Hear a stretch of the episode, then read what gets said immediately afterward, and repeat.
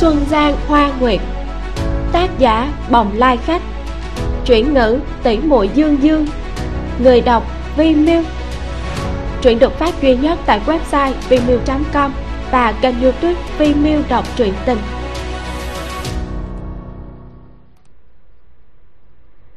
Tập 14 Vài ngày sau, Cao Kiệu dẫn theo Lạc Thần về tới Kiến Khang. Từ cuối năm ngoái Tiêu Vĩnh Gia đã lại dọn đi Bạch Lộ Châu. Trong thời gian một tháng này Vẫn luôn không thấy bà lộ diện, Cũng không truyền tới nửa phần tin tức nào. Cao Kiệu vẫn như trước đây, Ban ngày luôn bận rộn, Ban đêm lúc ngủ tuy rất mệt, Nhưng có lẽ nguyên nhân có tuổi Mà thường trằn trọc khó ngủ.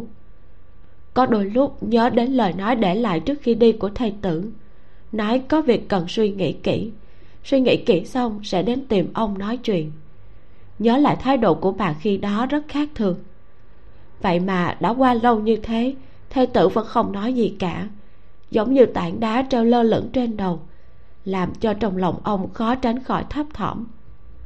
Khoảng thời gian trước, cũng đã từng phái người truyền tin hỏi tình hình gần đây của thê tử, nhưng không hề có hồi âm.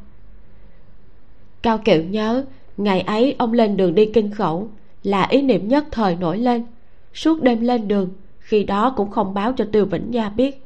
Cứ thế mà đưa con gái về, trung quy vẫn có chút chột dạ. Về tới nhà rồi, dặn dò người hầu sắp xếp cho con gái xong. Mình thì nghĩ ngợi xem đi giải thích ngọn nguồn cho tiêu vĩnh gia như thế nào. Thì cao thất lại chuyển lời cho ông, rằng ngày hôm trước, trưởng công chúa có sai người đi gọi ông qua gặp bà. Đã qua hai ngày rồi cao kiểu không dám chậm trễ, lập tức thay đổi y phục, chỉnh lại diện mạo, tức khắc chạy đến bạch lộ châu. Khi lên đến đảo rồi, ông lại nghe hạ nhân nói, trưởng công chúa đang ở hòa triều hiên, bèn vội vã đi qua đó tìm. Lúc vừa đi vào, không khỏi sửng sốt.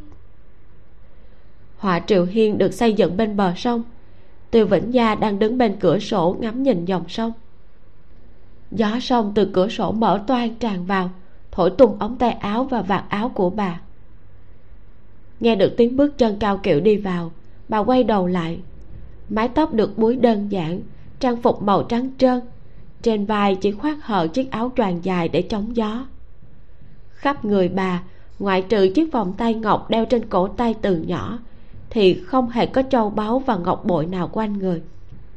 Gương mặt càng sạch sẽ hơn, không hề trang điểm một chút nào nhiều năm qua, từ lâu cao kiều đã quen với sự xuất hiện của tiêu vĩnh gia trong trang điểm và quần áo lộng lẫy. Đột nhiên nhìn thấy bà như thế này, mày thanh, đôi mắt trong veo, tựa như thay đổi thành một con người khác. Thoạt nhìn trông trẻ hơn rất nhiều. Ban đầu ông còn không dám chắc chắn, dừng lại một chút mới khẽ gọi a lệnh. Trong giọng điệu lộ rõ sự kinh ngạc. So với lúc trước vóc dáng của từ vĩnh gia mảnh khảnh hơn nhưng tinh thần có vẻ rất tốt thần sắc rất bình tĩnh gật đầu bảo ông ngồi xuống. Cao kiệu đầy nghi ngờ trong lòng xuống nhìn thê tử mấy lần ngập ngừng một chút mới hỏi. Nàng có sao không? Nàng bị ôm ư? Tiêu vĩnh gia cười nhẹ nói. Tôi không sao. Biết ông bề bộn nhiều việc mà tôi vẫn làm phiền tới ông. Xin ông đừng trách phản ứng đầu tiên của cao kiệu chính là thê tử ông đang trách ông ngày đó nhận được thông báo của bà mà không kịp tới gặp. À lệnh nàng đừng hiểu lầm. Không phải là do ta thoái thác không tới gặp nàng mà là mấy hôm trước ta đi kinh khẩu hôm nay mới vừa về tới thôi. Ông vội giải thích. Từ vĩnh gia ngẩn người. Cao kiệu nhìn thấy đôi mắt đẹp của bà ném tới trong mắt mang theo sự khó hiểu thì nói tiếp có chút chuyện ta phải tự mình đi tới lý gia gặp lý mục. Ông chần chừ, cẩn thận nhìn hai tử, rồi nói tiếp. Tiện thể, ta đón a di về cùng. Tiêu vĩnh gia hiển nhiên giật mình, hai hàng lông mày lập tức nhăn lại. Con gái đang yên đang lành ở đó, tự dưng ông lại đón nó về làm cái gì?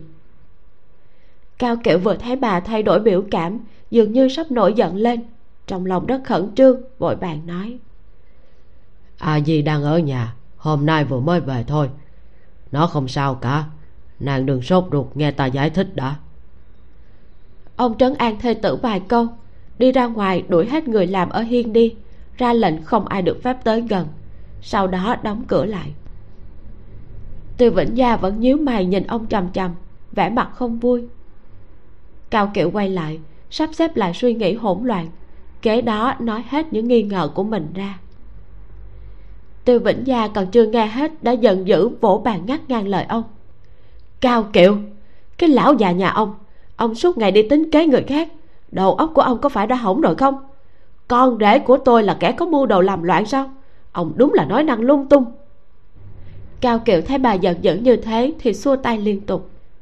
À lệnh à nàng kiên nhẫn nghe ta nói hết đã chúng ta chỉ có một đứa con gái cũng đã gả cho hắn rồi. Nếu hắn tốt thì ta làm sao mà nghi oan được? Hơn nữa chính hắn cũng đã thừa nhận với ta. Tư vĩnh gia lúc này nén cơn tức giận xuống vừa kinh ngạc và nghi ngờ. Ý ông là gì? Cao kiệu liền kể lại một lần cuộc đối thoại đêm đó. Ông đến kinh khẩu rồi gọi lý một đến bờ sông. Ông châu mày nói tiếp. À lệnh à hắn cuồng vọng gan lớn. Thật sự là ngoài dự kiến của ta. Bị ta vạch trần ngay trước mặt, mà hắn vẫn có thể nói ra những lời cuồng vọng vượt qua bốn phận như thế. Giả tầm của hắn rõ như ban ngày. Hiện giờ, hắn mới chỉ là một vệ tướng quân tép riêu ngày sau, nếu như hắn có được thế lực, hắn sẽ làm ra chuyện gì ta thật sự là không dám tưởng tượng. Cho dù nàng không phải là tỷ ruột của bệ hạ. Cao kiệu ta không phải lấy công chúa, thì cũng sẽ không thể nào ngồi yên, nhìn kẻ nhiễu loạn kỹ cương như hắn phạm thượng được. Từ lúc triều đình dời xuống phía nam tới nay, thực lực của quốc gia ngày càng suy yếu. Là vì sao? Còn không phải bởi vì nội loạn liên tiếp, nhân tâm không đồng lòng hay sao? Nên tán lập quốc đã không yên, nếu như có thêm một kẻ có giả tầm như thế ngay sau một khi đắc thế gây nên sóng gió, không cần người hồ xuống phía nam, thì nam triều đã tự diệt vong rồi. Từ vĩnh gia ngơ ngẩn ngồi tại đó không nhúc nhích. Sau một lúc lâu mới chậm rãi ngước lên nhìn ông. Chính bởi vì thế, ông mới tới đón con gái sao? Giọng của bà hơi run có thể thấy được vào lúc này nỗi lòng của bà rối loạn cỡ nào con gái cao kiệu ta sao có thể gả cho một kẻ có giá tâm được? Cho nên ngay trong đêm ta đã đưa a di trở về. Lúc trước gả a di cho gia đình cấp thấp đã khiến con phải chịu uất ức rồi. Nay biết lý mục là hai người lòng muôn giả thú, làm sao ta tiếp tục mắc sai lầm mà ngồi yên, trơ mắt nhìn a di hãm trong vốn bùng lầy, tương lai bị liên lụy cho được. Tiêu vĩnh gia đưa tay lên đỡ trán vậy a di có biết không? Thái độ của con như thế nào? Trước mắt cao kiệu hiện lên dáng vẻ không nỡ rời đi của con gái đêm hôm đó. Lại nhớ tới lúc ở trên thuyền không chú ý tới mình. Tâm tình của ông nặng trĩu. Lặng thinh một lát, ông nói còn nó còn chưa biết ngon nguồn ta chỉ nói là ly một phải rời nhà, ta phải đưa con về thôi. Tất cả đều do ta không đúng bởi vì lời nói vô ý trước kia của ta mà làm hai con gái. Cũng may thời gian thành hôn chưa lâu mới mấy tháng mà thôi. Chắc qua một thời gian nữa còn nó sẽ quên được thôi. Ông nhìn tiêu vĩnh gia trong mắt đầy vẻ áy náy. Bây giờ con nó đang giận ta lắm. Ta gặp nó mà nó cũng không thèm nhìn ta nữa. Nàng là mẫu thân của nó ta đành phải nhờ nàng đi khuyên giải con gái vậy. Tiêu vĩnh gia lắc đầu nói, thôi, ông nói mấy câu khách sáo như thế để làm gì? Chuyện đã đến nước này còn có thể làm gì được nữa? Hôm nay tôi về bầu bạn với con nó luôn. Cao kiệu lộ vẻ cảm kích. Tiêu vĩnh gia thấy đau đầu vô cùng, nhắm mắt lại. Khi mở ra, bà nói, chuyện lý mục nếu thật như thế, ông có tính toán gì không? Cao kiệu lại bị khơi ra cơn giận, nhưng trong ánh mắt lại nhàn nhạt lộ ra một tia tiếc nuối. Loạn thần tặc tử bốn ai cũng có thể giết chết, nhưng mà hắn có chí bắt phạt, thật sự là hiếm có. Ta nghĩ hắn còn trẻ, lại có chút bản lĩnh, cho nên mới không biết trời cao đất dày mà ngỗ nghịch tới nồng nỗi này. Mà nhìn mẫu thân của hắn cũng là người thông tình đạt lý nếu như giết hắn thật sự là quá đáng tiếc.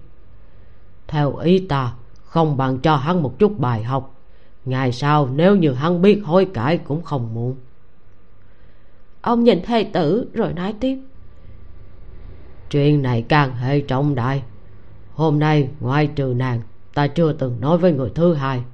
Nàng không được nói với người ngoài. Chỗ con gái tạm thời cũng đừng nhắc đến trước mặt bệ hạ càng không được để lộ chút phong thanh nào. Tiêu vĩnh gia lẩm bẩm. Được rồi tôi về thành luôn đây. Người con rể mà mình đã chấp nhận này đột nhiên lại bị cho biết là một kẻ có giả tâm. Nếu như không phải do trượng phu ổn trọng của bà nói ra chỉ sợ bà sẽ cho người kéo ra chém đầu ngay lập tức. Tâm tình của tiêu vĩnh gia tệ như thế nào có thể tưởng. Lại thương con gái quá đổi nào có tâm trạng gì bàn bạc chuyện lúc trước đã nghĩ kỹ, rồi nói với trượng phu nữa. Trong lòng phiền muộn hỗn loạn, đứng lên chuẩn bị đi ra ngoài, mới đi được hai bước, chợt thấy ù tai hoa mắt, hai chân mềm nhũn, cả người nghiêng đi đổ xuống. Cao kiệu giật mình hoảng sợ. Cũng coi như thân thủ lúc trẻ còn chưa hoàn toàn thoái hóa, ông rất nhanh nhẹn xông lên đỡ lấy.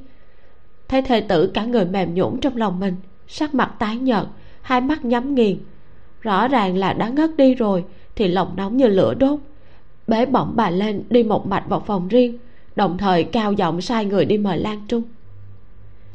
Lạc thần về đến nhà, trong lòng rất đau khổ, cũng không muốn ở lại trong thành kiến khang, đang định đi bạch lộ châu tìm mẫu thân, thì chợt nghe nói mẫu thân đột nhiên bị ngất đi.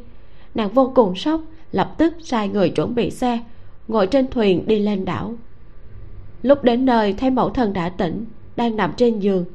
Nhìn thấy mình tới thì mỉm cười, ngồi dậy như muốn xuống giường. Nàng liền chạy tới ngồi bên cạnh bà, bảo bà cứ nằm yên. Tiêu vĩnh gia cũng không bị bệnh nặng gì, chỉ là cơ thể bị suy nhược.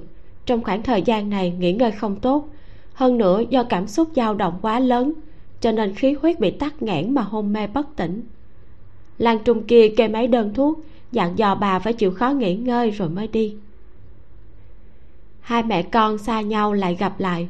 Cao kiệu lặng lẽ đứng một bên, sau đó âm thầm đi ra ngoài.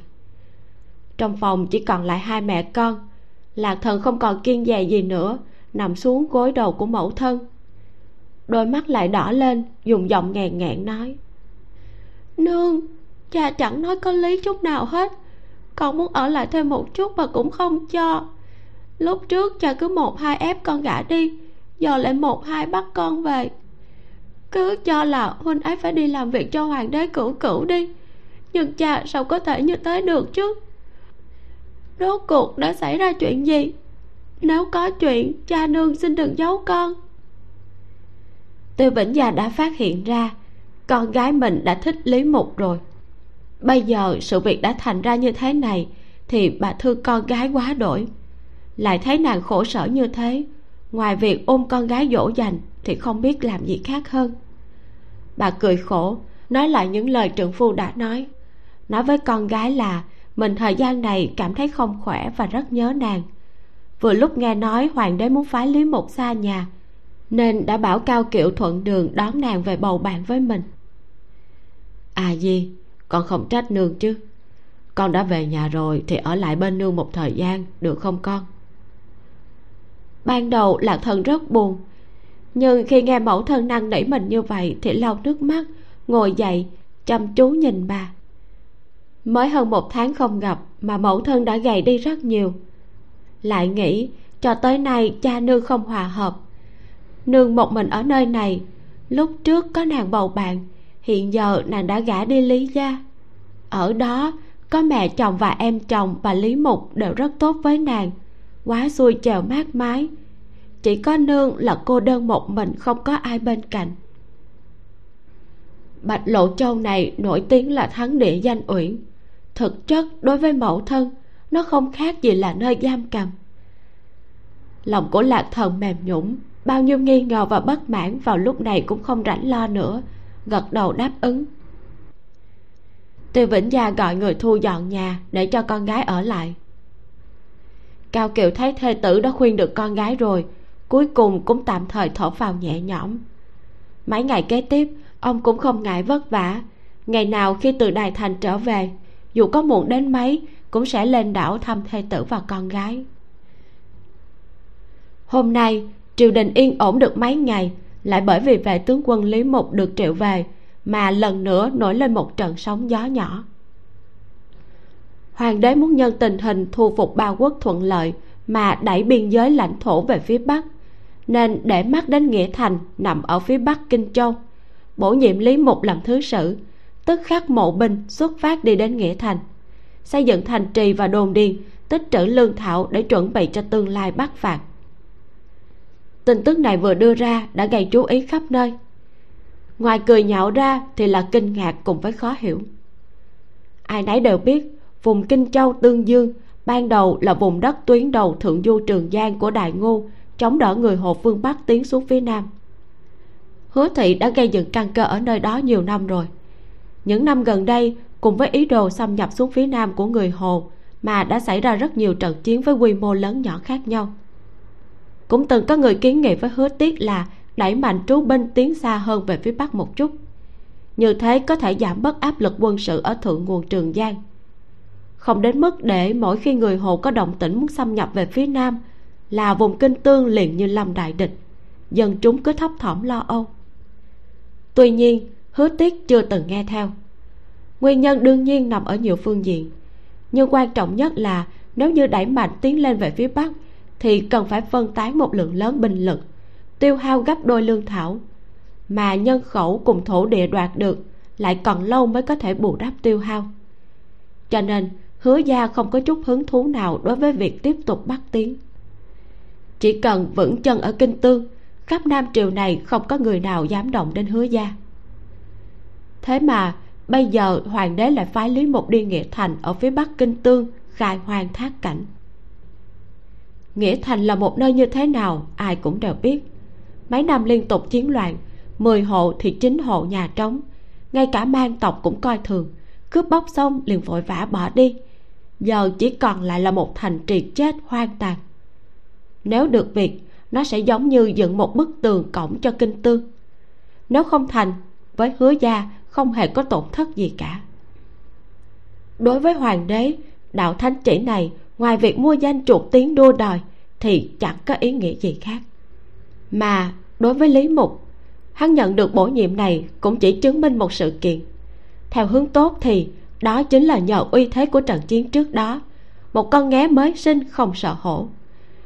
Còn nói khó nghe thì chỉ là một kẻ nóng đầu tự tìm cái chết. Kỳ lạ chính là cao kiệu chỉ duy trì sự im lặng đối với đạo thánh chỉ này. Điều này chứng minh cái gì? Chứng minh hoàng đế và cao kiệu đã hoàn toàn xé rách mặt.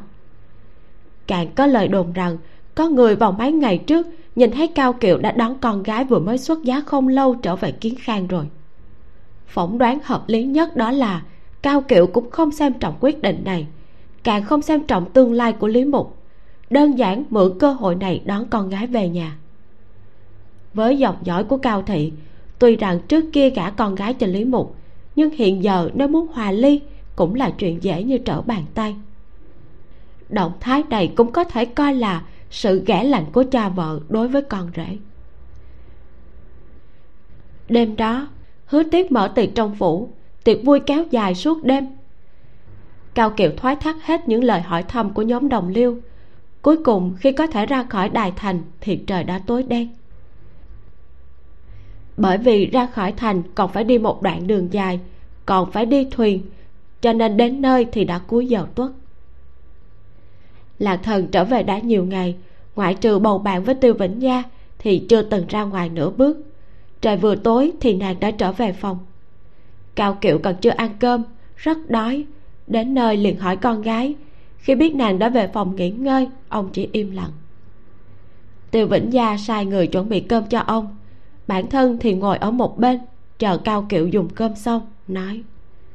Ông ngày nào cũng bận rộn như thế, cứ đi đi lại lại vất vả lắm từ ngày mai, ông không cần ngày nào cũng tới đây nữa đâu. Tôi sẽ săn sóc con gái thật tốt. Nó rất ngoan, hiểu chuyện. Sớm hay muộn gì cũng sẽ thông cảm cho ông thôi. Cao kiều nhìn thê tử.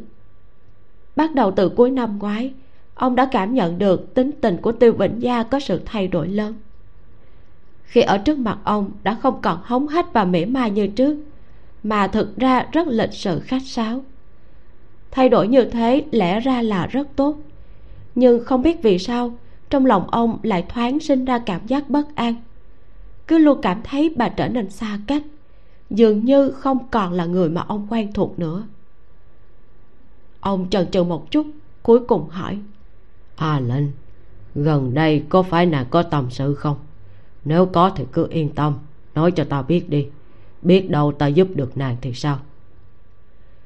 Tiêu vĩnh gia chỉ cười nhẹ nói tôi không sao dứt lời, bà đứng lên bảo a cúc đi chuẩn bị chỗ ngủ cho cao kiều. Mấy buổi tối gần đây, mặc dù hai người ở chung một viện, nhưng đóng cửa viện rồi, cả hai vẫn phân phòng như cũ. Cao kiệu nhìn theo bóng lưng của thê tử, hơi thấy mất mát. Đang lúc thất thần thì hạ nhân tới bẩm báo, nói thuyền của lý mục vừa lên đảo, nói ngày mai lên đường rời kiến khang đêm trước khi đi hắn đặc biệt đến đây để từ biệt ông và trưởng công chúa. Tiêu vĩnh gia dừng lại quay đầu chạm mắt với cao kiều. Mặt cao kiều sầm xuống. Nói rằng chúng ta nghỉ ngơi rồi không gặp bảo hắn về đi. Hạ nhân vân dạ chuẩn bị đi. Tiêu vĩnh gia lại nói khoan đã tôi đi ra ngoài gặp nó. Cao kiều sửng sốt. À lên ý hắn đã quyết rồi, gặp còn có ích gì đâu. Những gì nên nói thì tối hôm đó ta đã nói với hắn cả rồi. Huống hồ, ý đồ hắn tới đây chắc chắn là muốn gặp a di. Tiêu vĩnh gia nhăn mày, tôi tự biết việc, không cần ông phải nhiều lời. Bà mặc kệ cao kiệu mà đi ra ngoài. Lý mục bị ngăn ở bên ngoài cửa, đứng ở bên đường. Thấy tiêu vĩnh gia dần dần xuất hiện trong tầm mắt, thì bước nhanh lên đón gọi nhạc mẫu, chào hỏi bà. Tiêu vĩnh gia dừng bước gật đầu, chỉ nói một câu, người đi theo ta. Bà đi đến trước đình ở bên sông rồi dừng lại, nhìn thẳng vào lý mục một lát, từ tôn nói, ta biết ý định ngươi tới đây là gì. A di trở về nhà mấy ngày, ta đã nhận ra là nó rất nhớ ngươi. Lạc thần bị mang đi đã nhiều ngày. Lý mục ba ngày bận rộn nhiều việc, bị công việc chiếm hết sự chú ý không có thời gian rảnh rỗi nghĩ nhiều. Nhưng vào những lúc đêm nằm một mình, bên gối thiếu một người bầu bạn, cộng thêm vừa mới được nếm trải cảm giác kia, bây giờ mới biết được nỗi khổ tương tư là như thế nào. Mỗi khi nhắm mắt lại, trước mắt đều là nụ cười của nàng, tiếng cười, tiếng nói của nàng, làn da thơm ngát của nàng. Lại nhớ đến giây phút trước khi ly biệt kia, cánh tay của nàng ôm chặt lấy vòng eo hắn hành vi như đứa trẻ, ngửa mặt lên rừng rừng nước mắt, nũng nịu nói không muốn đi, càng khiến cho hắn khó mà buông bỏ nàng được. Ngày mai đã phải lên đường rồi, hắn nhớ nàng khôn cùng. Tuy biết rõ mình không được hoan nghênh, nhưng tối nay vẫn không kìm nén được mà lên thuyền đến đây. Trong mắt lý mục lộ ra sự kích động, chưa kịp mở miệng nói thì tiêu vĩnh gia lại nói tiếp phụ thân nó đã nói hết nguyên do đón nó về cho ta biết. Nói ngươi là kẻ có giả tâm, trời sinh phản cốt. Nếu như người người đều giống như ngươi, đất nước sẽ chẳng có ngày yên bình. Ta hỏi ngươi, lời ông ấy nói có đúng là thật không? Ánh sáng trong mắt của lý mục biến mất. Lặng thinh một lát, hắn nói, lý mục cũng nguyện làm người thái bình, nhưng mà trung nguyên đình trệ, hồ liêu hung hãn bắt phạt đầy kẻ xâm lược không chết không ngừng. Loạn thế như thế nếu như không dùng thú đoạn sát đánh thì không thể thành công. Nếu đã làm cho nhạc máu thất vọng là tội của lý mục. Từ vĩnh gia gật đầu. Ta còn đang hy vọng là phụ thân nó đa tâm. Xem ra đó đều là sự thật. Bà nhìn lý mục trong mắt dần lộ vẻ thương xót sâu sắc. Thiên hạ này không ai có thể cứu được cả. Người của tiêu gia không được môn phiệt sĩ tộc cũng không được. Phu quân của ta trước kia cũng đã từng thử rồi. Ngươi đừng thấy bây giờ ông ấy chuyên sợ đầu sợ đuôi khiến người rất ghét. Lúc ông ấy còn trẻ, bất kể là đảm phách khí thế hay là lên ngựa đánh giặc cũng không hề kém hơn ngươi đâu.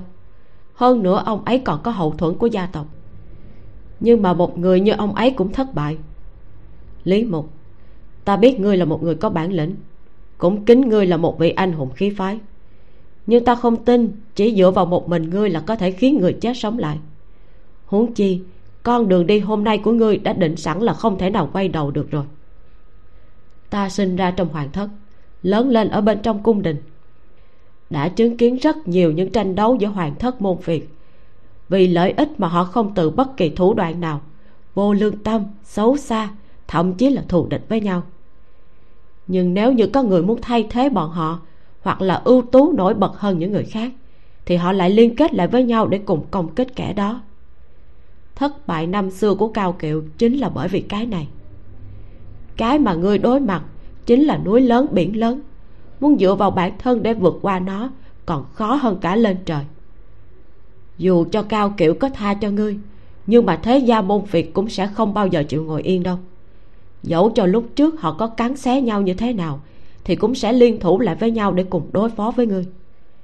Dù cho ngươi có ba đầu sáu tay, có lực thông thiên, làm sao mà đấu lại với cả thiên hạ được đây? Chức thứ sử nghĩa thành này, nếu như là do bệ hạ bổ nhiệm, ta sẽ ra mặt xin từ chối thay cho ngươi. Bệ hạ là hạ người nói thì hay lắm, nhưng làm chẳng ra gì cả. Yếu đuối vô năng, không ai hiểu rõ hắn hơn ta. Thời trẻ bệ hạ có năng thần hàng môn bởi vì giả tâm của bệ hạ mà đã phải bỏ mạng, trở thành con ma chết thay. Hôm nay ngươi cần gì phải dẫm lên vết xe đổ đó chứ? Nếu chuyến đi này chính là ý muốn của ngươi, ta càng hy vọng ngươi nên thận trọng. Với hùng kiệt của ngươi, dù không làm con rể của cao thị, thì địa vị của ngươi cũng sẽ thăng lên rất nhanh. Cần gì phải lãng phí thời gian của ngươi vào những thứ vô vọng? Bà dừng lại một chút, nhìn thẳng vào lý mục rồi nhấn mạnh thêm. Lý mục, ta rất thưởng thức ngươi. Ngươi từng giúp ta. Ta cũng rất cảm kích ngươi. Nhưng thân là mẫu thân, ta không hy vọng cuộc đời này của a di sẽ bị trói buộc với một anh hùng đã định sẵn là bị vùi dập, thậm chí là rơi vào tuyệt lộ. Ta hy vọng ngươi thông cảm cho. Nếu như ngươi suy nghĩ lại một lần nữa, ta sẽ cho a di đi về theo ngươi ngày tối nay ta cam đoan với ngươi, sau này sẽ không để xảy ra chuyện tương tự nữa. Còn nếu không, tối nay, dù cho hai đứa có gặp mặt, thì chỉ càng làm khó cho a di thôi. Vậy thì cần gì phải làm điều thừa thải, đúng không? Ta đã nói xong rồi người nghĩ như thế nào? Từ vĩnh gia dứt lời, lý mục vẫn luôn không mở miệng. Chiếc bóng u ám dường như hòa thành một thể với mặt sông đen nhánh giăng đầy sương mù mịt ở phía sau. Yên lặng rất lâu hắn nói. Là lý một càng đó trước kia chưa từng suy nghĩ cho a di. Trong tương lai nếu như lý một còn mạng trở về có thể được sống như người bình thường. Chỉ cần a di còn cần con con sẽ thuận theo nàng. Hắn hướng về từ vĩnh gia làm lễ lại dài. Ánh mắt cuối cùng nhìn về phía tòa hào đình thấp thoáng trong bóng đêm nơi nàng đang ở. Sau đó rời đi bước chân của hắn lúc đầu còn chậm chạp, sau đó dần dần nhanh lên.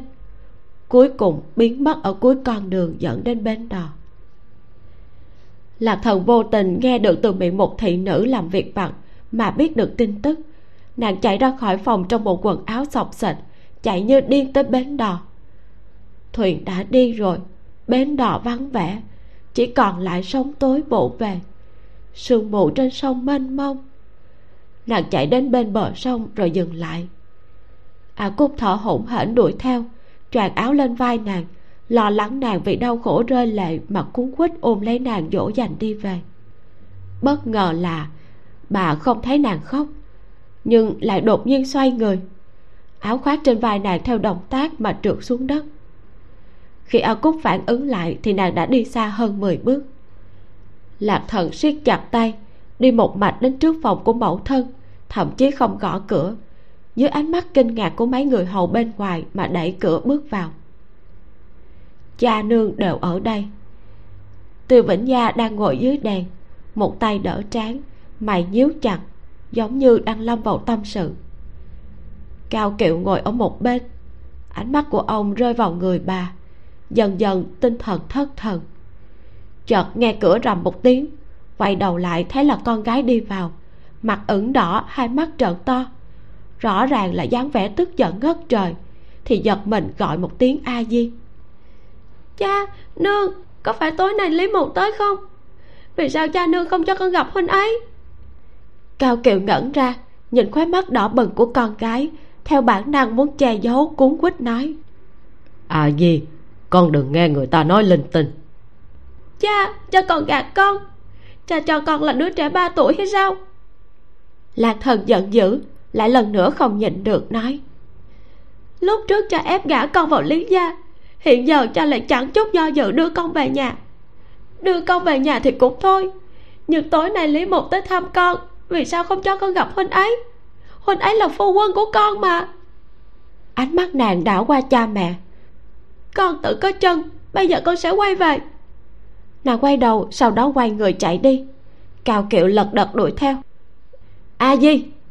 Từ vĩnh gia ở phía sau bất ngờ gọi lên. Con đứng lại! Nương không cho con gặp nó là có nguyên do cả.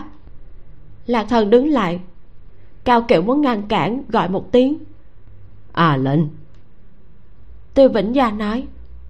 A di lớn rồi không thể giấu con nó cả đời được. Cho con nó biết cũng tốt. Bà đến bên lạc thần nắm lấy tay con gái dẫn nàng xoay người lại. Ánh mắt rơi vào trên mặt nàng, nhìn chăm chú một lúc. Bà nói, a di, lý mục là một thủ lĩnh anh hùng, nhưng cũng là người có giả tâm, lòng mang chí khác.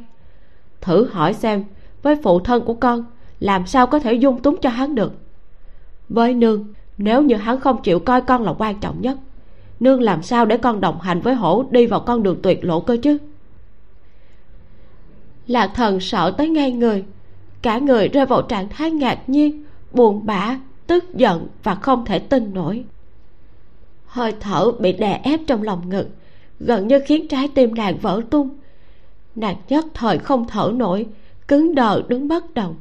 Hai mắt đỏ hoe nhưng lại không thể rơi một giọt nước mắt nào. À gì, con đừng có như vậy. Nếu con thấy khổ sở thì hãy khóc ra đi mẫu thân ôm lấy nàng, xoa nhẹ sau lưng cho nàng. Giọng đầy nôn nóng, không ngừng vang bên tai nàng. Rất lâu sau, hơi thở bị chặn trong lòng ngực lạc thần rốt cuộc cũng thoát ra được. Hai mắt nàng mở to, ánh mắt lại mất đi tiêu điểm. Vô hồn lướt qua khuôn mặt của cha nương đang nhìn nàng với ánh mắt lo lắng và sợ hãi. Cha, nương, con muốn ở một mình. Đừng ai tới làm phiền con nàng lẩm bẩm một câu, sau đó quay người đi ra ngoài. Là thần nghĩ không ra, lúc trước ở chung bên nhau, hắn cũng không có cơ hội để cho nàng biết. Đằng sau vẻ ngoài dịu dàng và dũng cảm của lý mục lại che giấu một giả tâm mãnh liệt như thế.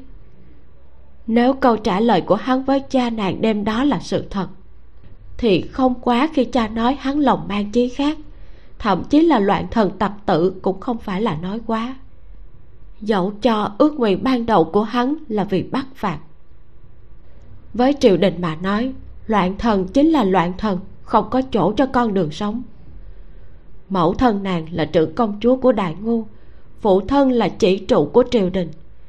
Con gái của môn định như thế, làm sao lại có thể là thê tử của loạn thần được? Đạo lý này không cần nói lạc thần cũng hiểu mà những lời trần thuật của mẫu thân, dù đã được bà cố gắng truyền đạt, uyển chuyển rồi, nhưng vẫn làm cho lạc thần thấy tan nát cả cõi lòng. Mà đối mặt với việc mẫu thân kêu hắn đưa ra lựa chọn, lý mục lại chọn từ bỏ nàng, cứ thế mà rời đi. Lạc thần giấu mình bên trong màn, ở trên giường và trong phòng suốt ba ngày không ra. Nàng không muốn gặp bất cứ ai cũng không muốn bất cứ ai nhìn thấy nàng. Nàng dùng nước mắt rửa mặt, khóc xong rồi ngủ ngủ dậy lại khóc. Cho đến khi khóc đến mệt mỏi, cũng chỉ muốn cứ thế mà ngủ đi, mãi mãi không cần phải thức dậy nữa thì càng tốt. Nếu như có tỉnh lại, nếu có thể quay trở lại trước ngày xuất giá thì thật là tốt biết bao nhiêu. Nếu như biết trước kết quả như thế này, ngày đó bất kể thế nào nàng cũng sẽ không nghe theo an bài mà gã đi như thế. Nàng bắt đầu hận cái người tên lý mục kia. Đối với cha mẹ, nàng cũng rất giận. Tuy nhiên, mấy ngày sau, khi nàng cuối cùng đã ra khỏi giường, lúc nhìn thấy cha nương, vành mắt của nàng lại đỏ lên. Đôi mắt của mẫu thân sưng đỏ, vẫn còn nhìn thấy nước mắt. Hốc mắt của phụ thân hạp sâu, thần sắc tiều tụy tóc hai bên mai dường như có nhiều sợi bạc hơn. Lạc thần muốn tùy hướng tiếp nữa, tiếp tục giận dỗi bọn họ. Nhưng trong lòng một thanh âm khác lại nói với nàng, bất kể là phụ thân hay là mẫu thân, những việc họ làm dẫu cho có khiến nàng đau khổ tức giận, nhưng họ thật sự cũng có chỗ khó xử của mình. Họ rất yêu nàng. Nếu như nàng gặp nguy hiểm tính mạng cha mẹ nhất định sẽ là người đầu tiên đứng ra, dùng tính mạng của mình để đổi lấy bình an cho nàng. Điều này không thể nghi ngờ. Lạc thần rất thông cảm cho họ. Thủ phạm chính là kẻ ban đầu thì mạnh mẽ đòi cưới nàng, làm cho trái tim của nàng rối loạn, rồi bây giờ lại bỏ rơi nàng. May mà hiện giờ nàng đã thoát thân, cũng không tính là muộn. Hắn đi rồi cứ coi như tất cả chỉ là một giấc mộng thôi. Cuối cùng, lạc thần đã tự an ủi mình như vậy. Ngày tháng trôi qua, chớp mắt, tính từ ngày lý mục rời đi đã qua một tháng. Bước vào tháng ba cuối mùa xuân. Ngày mùng ba tháng ba năm hưng bình thứ mười sáu, nam triều thái bình. Tháng ba, cây cỏ xum xuê chim chóc bay lượn. Gió xuân say lòng, là thời điểm thích hợp để du xuân ngắm cảnh đẹp. Mỗi năm một lần, hội khúc thủy lưu thương sẽ được cử hành ở nhạc du uyển. Ngày hôm nay, cao hứa, lục chu môn việt hiển hách nhất kiến khang cùng với sĩ tộc thứ đẳng dựa vào bọn họ, môn sinh cùng với đệ tử đều tề tụ ở nhạc du uyển phía bắc đài thành. Có danh mỹ miều là khúc thủy lưu thương ngày xuân nhã nhạc. Kỳ thực, chính là một cuộc thi khoe khoang thực lực âm thầm giữa giới quý tộc môn việt kiến khang. So với năm ngoái, cơ cấu năm nay không có nhiều thay đổi lớn. Vẫn là ba nhà cao hứa lục là lớn nhất. Nhưng so với năm ngoái thì rõ ràng có chút khác biệt. Cao thị vẫn là lớn nhất. Mặc dù năm ngoái họ đã phải hổ thẹn vì cuộc liên hôn hàng môn. Nhưng bởi căn cơ thâm sâu cộng thêm một trận chiến tại ba quận của lý mục mà nổi danh khắp thiên hạ. Thực lực chân chính của cao thị không hề bởi vì cuộc liên hôn đó mà bị ảnh hưởng gì. Nhưng mà, với lục gia, đích thực là bề ngoài thì hòa khí, nhưng khó có thể gắn bó nữa. So sánh ra, hứa thị lại rất có khí thế. Đặc biệt gần đây khi mà sức khỏe của hưng bình đế yếu dần đi, tin đồn về việc cao kiệu cũng có ý thoái ẩn đang âm thầm lan truyền hứa tiếc với tư cách là cửu phụ của thái tử. Ở trong mắt rất nhiều người, rất có thể sẽ là người thay thế cao kiệu. Giá trị của con người, nước lên thì thuyền lên. Hôm nay rất được chào đón, tiếng cười không dứt cũng khó mà tránh được. Những chuyện như thế này, cao kiệu cũng cần thiết phải lộ diện. Con cháu cao thị dĩ nhiên là cũng phải đi. Được ngăn cách bởi một bức tường đầu hồi tây uyển của nhạc du uyển hoa đào suối chảy. Đó là nơi du ngoại vui chơi của đám quý nữ. Vào mấy ngày trước, lục tu dung đã gửi một phong thư cho lạc thần. Hẹn nàng ngày đó cùng đi. Nói rằng đã lâu chưa gặp nhau nên có chút nhớ. Bạn thân khuê cát ngày xưa giờ đã càng ngày càng xa cách. Mỗi khi nhớ tới, lạc thần đều rất phiền muộn. Nhưng bạn đã chủ động mời nàng dù không có tâm tư đi chơi cũng sẽ không thể cự tuyệt. Một tháng qua, từ vĩnh gia rất lo lắng cho con gái mãi buồn bã, rất muốn con đi ra ngoài giải sầu. Nhân cơ hội này, vào ngày hôm nay đã đích thân hộ tống con gái qua đó. Lạc thần ngồi trên xe trâu đi đến nhạc du uyển. Bên ngoài uyển, trên con đường có thể chứa bốn năm chiếc xe trâu chạy song song. Giờ phút này, xe kiệu như nước nô bọc như mây. Xe của trưởng công chúa dưới vô số ánh mắt hâm mộ đi thẳng vào cổng lớn, dừng trước con đường đi bộ vào phía tây uyển. Từ vĩnh gia đeo khăn che mặt lên cho con gái. Lạc thần theo mẫu thân xuống xe, đổi sang ngồi kiệu. Chung quanh là tôi tớ đi theo. Đi vào tây uyển, tới một quán xá có tên là phi vũ. Nơi này thuộc về sản nghiệp cá nhân của tư vĩnh gia do đó không có tạp vụ người ngoài. Tuy rằng bên kia bức tường cách chỗ họ không xa, có thể nghe thấy tiếng cười nói, nhưng xung quanh là hoa lá cây cối, rất sạch sẽ và thanh tĩnh lạc thần đã hẹn gặp mặt lục tu dung tại đây. Lục tu dung còn đến sớm hơn cả nàng, đã ngồi chờ sẵn. Gặp mặt bạn thân đã rất lâu chưa gặp, lạc thần đè tâm tình không vui nhiều ngày xuống bây giờ mới thấy vui lên một chút trên mặt lộ ra nụ cười tươi. Trò chuyện chào hỏi vài câu, lục tu dung quay qua bái kiến tiêu vĩnh gia. Tiêu vĩnh gia thấy con gái cuối cùng đã cười lên thì thoáng nhẹ nhõm. Biết hai người có chuyện riêng cần tâm sự, mình không tiện ngồi cùng nên dặn dò người hầu xong thì đi ra ngoài. Lạc thần cùng lục tu dung ngồi bên cửa sổ. Lạc thần đã từng nghe nói trượng phu của lục tu dung có chút tài danh nhưng mà tính tình phong lưu trời sinh, bởi vậy gặp nhau, nàng cũng kiên kỵ không dám hỏi chuyện hôn nhân của bản thân. Có lẽ là trong lòng hiểu rõ mà không nói ra, lục tu dung cũng không đề cập nửa câu tới việc hôn nhân của lạc thần. Nàng ấy chỉ thở dài, nói rằng lạc thần gầy đi rất nhiều, lại nhớ tình cảnh vui vẻ của cả hai từng đến đây vào mấy năm trước. Nói chuyện được một lúc, nàng ấy kéo tay lạc thần hai người đi ra ngoài, đi tới rừng đào bên dòng suối kia. Trải khăn la lên tảng đá bên dòng suối, cùng nhau ngồi xuống, ngắm nhìn dòng nước trong veo với những bông hoa đào hồng phớt, trôi qua chỗ bọn họ, chảy về phía đông uyển đối diện. Không khí chợt yên tĩnh, không ai nói gì. Đột nhiên, lục tu dung thở dài, buồn bã nói. A di? Đến nay ta vẫn còn nhớ năm đó cũng ở chỗ này.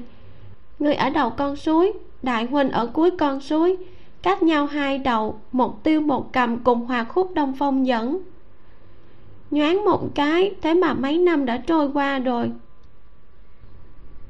Lạc thần ôm đầu gối bất động, ánh mắt rơi vào mấy lá hoa đào trên mặt nước, thất thần một lát, mỉm cười nói, đã lâu không có tin tức của đại huynh rồi năm ngoái huynh ấy đi giao châu, hiện giờ như thế nào rồi? Lục tu dung trầm mặt. Lạc thần quay sang nhìn nàng ấy. Lục tu dung cũng quay mặt lại nhìn lạc thần, nói a di, thật sự là không dám giấu ngươi.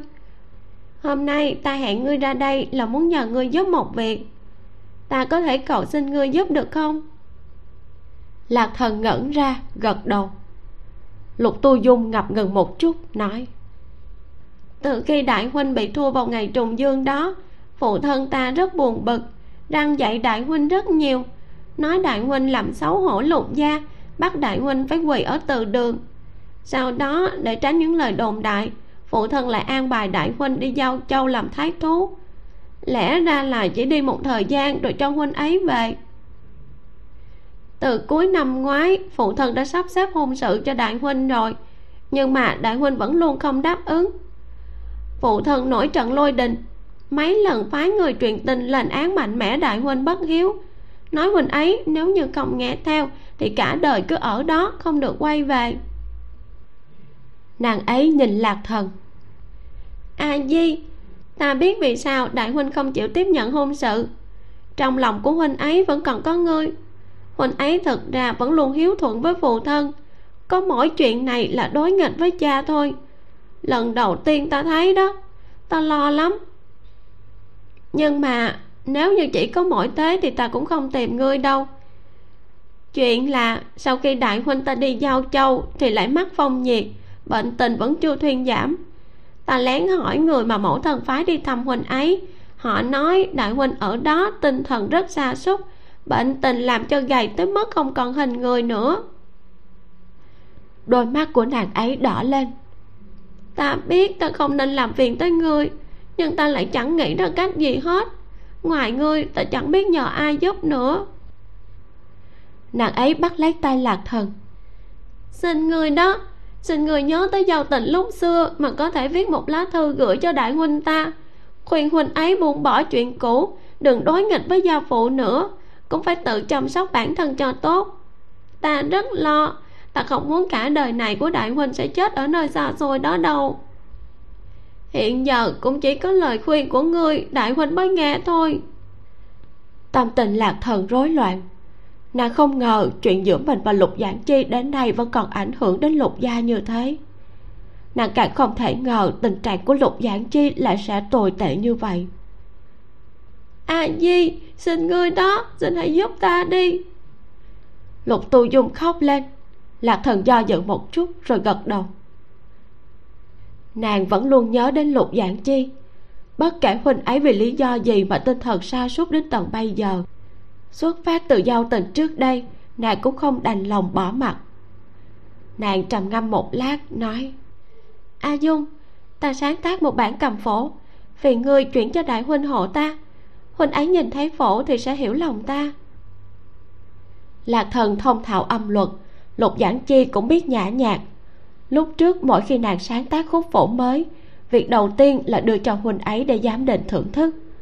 Lục giảng chi chưa bao giờ hiểu sai ý nghĩa của các khúc phổ, có đôi khi còn trao chuốt giúp cho nàng. Bây giờ, họ đang đi trên những con đường khác nhau. Cả đời này từ cái ngày mà lục giảng chi bị thua lý mục tại cuộc tỷ thí vào ngày trùng dương nọ, duyên phận giữa hai người đã hết. Lạc thần biết rất rõ chuyện này. Nàng vẫn lo lắng cho huynh ấy. Trong lòng vẫn hy vọng mọi thứ tốt đẹp sẽ đến với huynh ấy. Nhưng nếu như dùng bút viết xuống tất cả những chuyện ấy, nàng thật sự mù mịt, chưa biết đặt bút từ đâu. Không bằng lấy khúc thay cho lời nói tri âm như huynh ấy nhất định sẽ hiểu được tiếng lòng của nàng. Chỉ mong sau này, huynh ấy có thể phấn chấn tinh thần, trở thành những gì mà huynh ấy nên có của một thái tử lục gia. Ban đầu lục tu dung ngẩn ra, sau đó thì hiểu, rưng rưng cảm kích nói, a di, cảm ơn ngươi. Lạc thần đưa tay lau nước mắt cho nàng ấy, cười nói, đừng khóc ta làm cảm phổ xong rồi sẽ cho người đưa tới cho ngươi. Lục tu dung cứ cảm ơn mãi, bởi vì sợ người lục gia thấy mình ở đây, nên chỉ ngồi một lát rồi dẫn theo người hầu rời đi. Lạc thần biết nàng ấy khó xử nên cũng không giữ lại, đứng lên tiễn nàng ấy ra khỏi quán xá. Nhìn theo bóng dáng của nàng rời đi, sau đó mới quay người trở lại. Nghĩ đến chuyện vừa rồi mà tâm sự nặng nề, trở lại bên dòng suối nàng cứ thất thần một lát, nhắm mắt, liên tưởng về cấu tứ của cầm phổ. Chợt nghe phía sau có tiếng bước chân, mở mắt ra quay đầu lại thì thấy quỳnh thụ đi tới, mặt mang vẻ quái dị, tới gần rồi như muốn nói lại thôi. Lạc thần hỏi, có chuyện gì? Quỳnh thụ chần chờ nói, tiểu nương tử, người của thẩm gia kinh khẩu tới, vừa rồi có tìm tới đây nói là muốn bái tạ tiểu nương tử lạc thần sửng sốt. Ban đầu còn chưa nghĩ ra đó là ai. Lại nghĩ một chút mới bừng tỉnh, rốt cuộc đã nhớ ra. Năm ngoái nàng mới gả tới kinh khẩu, từng gặp chuyện nhà mẹ đẻ của thẩm thị, thê tử của tưởng thao. Khi đó, vì quá kích động mà nàng đã ra mặt giúp thẩm thị, dạy cho huynh đệ nhà mẹ đẻ của tỷ ấy một bài học. Cuối cùng để cho thẩm thị thể diện mà hứa hẹn, hội khúc thủy lưu thương năm nay sẽ bảo cao gia phát thiệp mời cho thẩm gia. Lúc đó xong việc không lâu, lạc thần có viết thư cho đại huynh nhắc tới chuyện này. Cao giận từ trước đến nay vẫn luôn thuận theo ý muốn của lạc thần.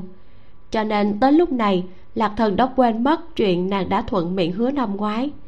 Nhưng mà người của thẩm gia lại thật sự bởi vì một câu nói của nàng mà tới được nơi này. Càng không nghĩ tới là đối phương còn tìm tới đây để bái tạ nàng quỳnh thụ nói, người đến là hà thị, trưởng tổ của thẩm thị. Hiện người này đang chờ ở bên ngoài. Lạc thần hiện giờ làm sao còn tâm tình gì mà đi gặp hạ thị gì đó từ kinh khẩu tới? Lập tức từ chối.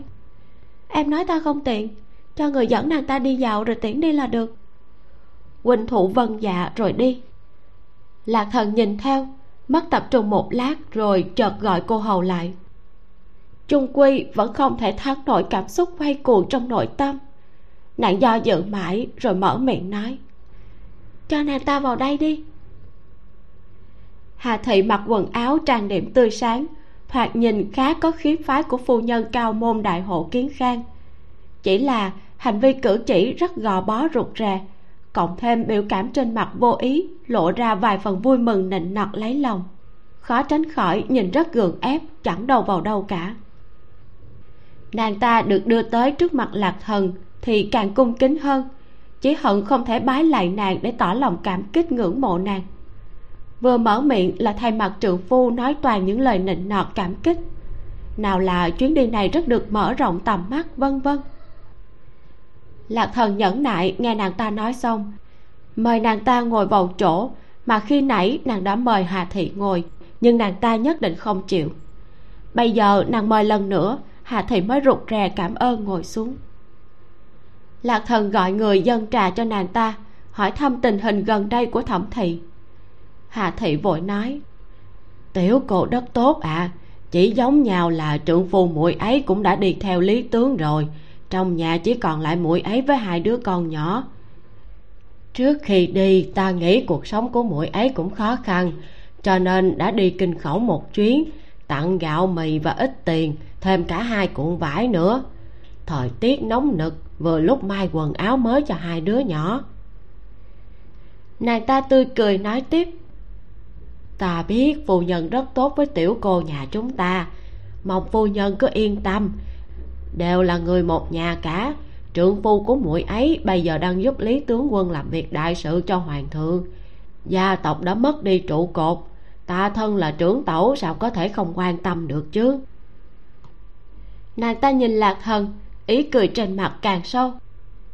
Ta cũng không chỉ thăm mỗi tiểu cô, mà còn đi thăm lý lão phu nhân nữa. Lão phu nhân thật sự là người tốt bụng, tính cách rất tốt, còn bảo ta sau này năng qua lại nhiều hơn đó. Nghe nàng ta cuối cùng cũng nhắc tới lư thị, lạc thần thoát lòng một cái, liền thuận theo hà thị hỏi thăm một câu. A gia của ta và mọi người đều khỏe cả chứ? Hà thị gật đầu. Lão phu nhân vẫn khỏe, chỉ có điều mấy ngày trước sơ ý bị ngã, một chân bị thương. Cũng may là không có gì đáng ngại. Lần đó ta tới thăm bà bà nói điều dưỡng mấy ngày là sẽ khỏi thôi. Lạc thần giật mình, đầy lo lắng hỏi cụ thể sự việc. Thì ra, từ sau khi lý mục thăng làm vệ tướng quân, có không ít người mang theo người nhà cùng ruộng nương tới cậy nhờ chủ yếu là mong được che chở, tránh phải nộp thuế ruộng, cũng tránh phải nộp các loại lao dịch quán đinh. Lý mục vẫn luôn từ chối tất cả, chỉ giữ lại vợ chồng họ hàng xa, họ triệu. Lần này trước khi đi, hắn đã nhờ vợ chồng triệu thị tới nhà giúp a đình làm việc. Triệu thị rất siêng năng, thật thà, nhưng có một hôm nhất thời quên mất lời dặn dò, đã quên cất cây trúc phơi áo dựng ở bậu cửa. Lúc đi rồi cây gậy trúc bị gió thổi làm đổ xuống đất. Lư thị đi qua không chú ý, giảm phải nó. Thế là bị ngã xuống và bị thương ở chân. Hà thị thấy lạc thần hình như rất lo lắng thì vội an ủi. Cứ mãi nói là không sao đâu. Không sao đâu. Lão phu nhân cũng chỉ đi lại không tiện thôi, chứ ta thấy tinh thần của bà cụ rất tốt. Đang nói, hà thị như sực nhớ ra gì đó, kêu úi một tiếng rồi sau đó che miệng thấy lạc thần nhìn mình thì vội cười xoa, nói, đúng là hại từ cái miệng. Lão phu nhân lúc ấy nghe nói ta sắp tới kiến khang, nên đã dặn dò ta, nếu có gặp phu nhân thì không được nhắc tới chuyện này, tránh để phu nhân lo lắng. Phu nhân cứ an tâm, lão phu nhân không chuyện gì đâu. Lạc thần im lặng. Hạ thị cũng là người biết nhìn sắc mặt người khác lần này có thể đi theo trưởng phu đi kiến khang, được vào nhạc du uyển. Nhìn thấy phong thái của các tiểu thư phu nhân nhà giàu tôn quý kiến khang là đã được thể diện rất lớn. Sau khi trở về quê nhà, cũng đủ để cho nàng ta khoe khoang nửa năm. Lúc này, nàng ta lại mặc dày tới nơi này cảm ơn con gái cao thị. Thấy nàng chỉ nói theo vài câu đã lộ vẻ mệt mỏi, cũng không dám tiếp tục ở lại nữa, vì thế cười đứng dậy cung kính cáo lui lạc thần tiễn nàng ta vài bước. Hà thị vừa mừng vừa sợ, cứ cảm ơn liên hồi. Lạc thần đứng lại, gọi người tiễn nàng ta ra ngoài. Bản thân thì đứng trên đường đi. Thấy mẫu thân vẫn còn chưa quay về, liền dẫn theo quỳnh thụ, dọc theo con suối đi về phía trước. Việc đã đến nước này, nàng vẫn đau lòng không thôi. Nàng đã hạ quyết tâm không để lý mục ở trong lòng mình nữa. Nếu đã không phải người cùng đường hắn lại vô tình như thế. Tương lai hắn sống hay chết, phú quý hay nghèo hèn, nàng cũng đều không quan tâm. Nhưng mà mẫu thân của hắn lại rất tốt với nàng. Nàng trước sau hai lần bị cha mẹ cưỡng ép mang đi. Lưu thị không những không một chút trách móc, mà còn quay sang an ủi nàng. Bây giờ lưu thị bị ngã bị thương ở chân, cũng không biết tình hình cụ thể như thế nào. Nàng không biết thì thôi nhưng nếu đã biết rồi mà không đi thăm bà trong lòng nàng vô cùng áy náy không thể yên tâm được. Phong cảnh mùa xuân tươi tắn đẹp đẽ chim chóc hót líu lo hoa đào nở rực rỡ nước chảy trong lành róc rách. Ấy thế mà lạc thần vẫn luôn trao mày không có chút tâm tình thưởng xuân nào. Tay cầm cành liễu rũ, bụng đầy tâm sự dọc theo dòng suối đi lên trên. Bất tri bất giác đã đi tới cuối đường bức tường trắng lối đi, bị hoa cỏ um tùm xung xuê che lấp. Đối diện chính là đồng uyển. Loáng thoáng nghe được âm thanh chè chén mua vui của nam nhân theo gió xuyên qua tường tiến vào. Hoa đào và dòng nước chảy len lỏi qua chân bức tường ngăn cách này, nơi nối liền tây uyển và đông uyển. Hoa cỏ bên suối xanh tươi ướt át, làm ướt tà váy của lạc thần lạc thần không khỏi nhớ tới cảnh nàng và lục giảng chi cũng ở nơi bức tường ngăn cách này mà hòa tấu một khúc phổ tiêu cầm. Ngày đó vô cùng vui vẻ nhưng bây giờ nghĩ lại nó giống như một giấc mơ thời niên thiếu đẹp đẽ vậy.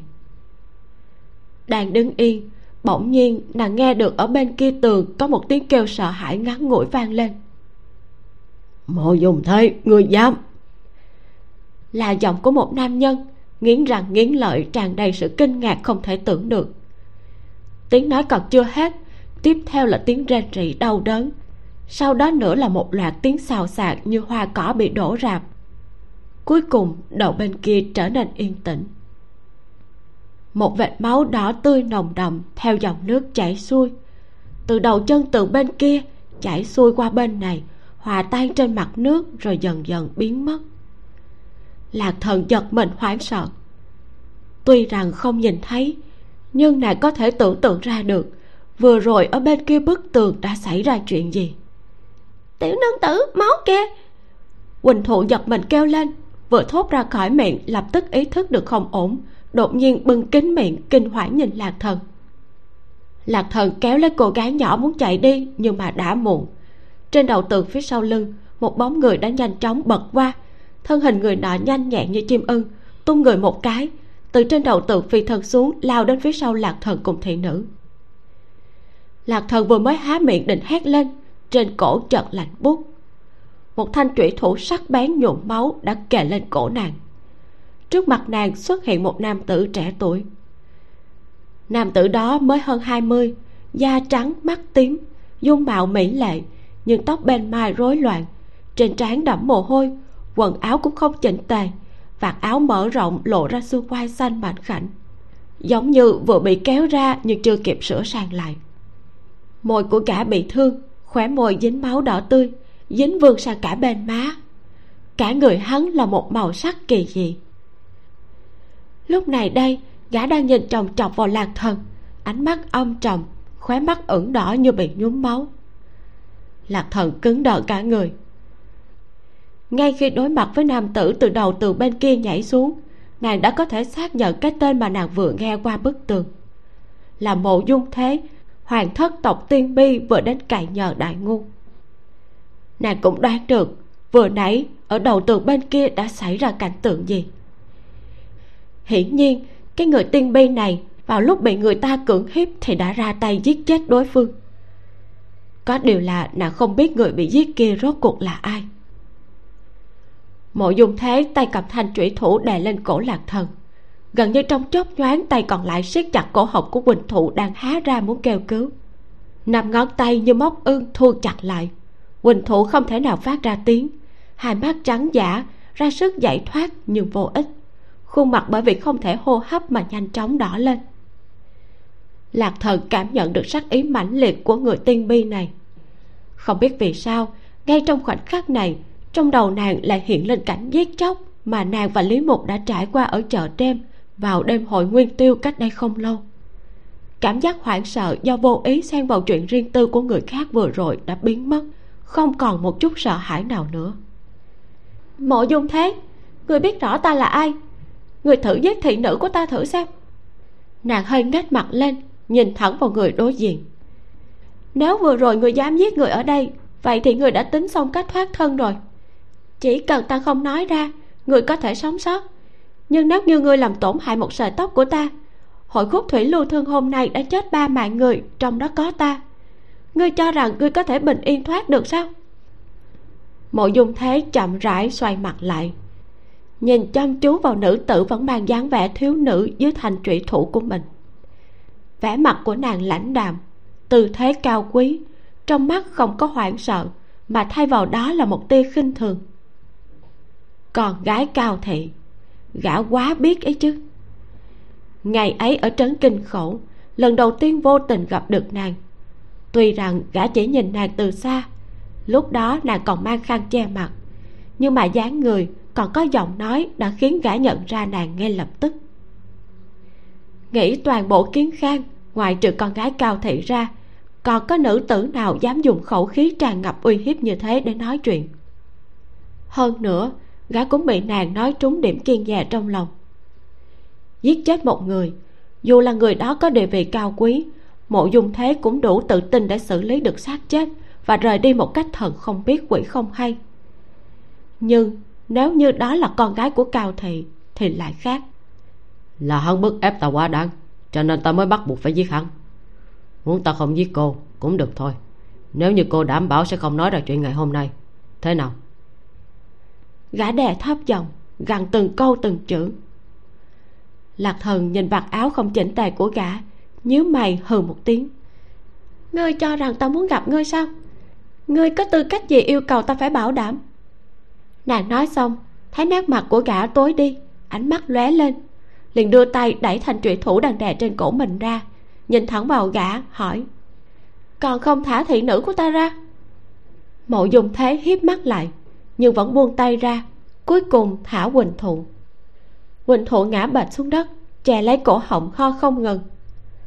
Lạc thần xoa nhẹ nàng ấy vài cái, ngẩng lên, lạnh lùng nói, nơi này là tư xá của mẫu thân ta. Ta mặc kệ ngươi đã giết ai, mau dọn thi thể đi xa một chút, tránh để nơi này bị ô uế. Nàng nâng quỳnh thụ dậy, cũng không quay đầu lại mà bỏ đi ngay. Mộ dung thế nhìn theo bóng dáng rời đi xa kia đứng tại chỗ một lúc, nhanh chóng sửa sang lại quần áo, ngồi xuống bên dòng nước rửa sạch vết máu dính trên thành trụy thủ, rồi tra vào vỏ giấu bên trong ủng. Lại cúi xuống vót nước rửa đôi môi vừa rồi bị cắn rách. Một cơn đau nhói lên, trong mắt gã lại hiện lên tia tàn nhẫn căm hận. Chịu đựng đã lâu, kẻ đó đáng chết, hôm nay cuối cùng gã đã tìm được cơ hội giết kẻ đã dám làm nhục mình kia. Có điều không ngờ rằng hắn lại đụng vào con gái của cao thị. Gã đứng lên, theo bản năng nhìn về phương hướng nàng đã rời đi.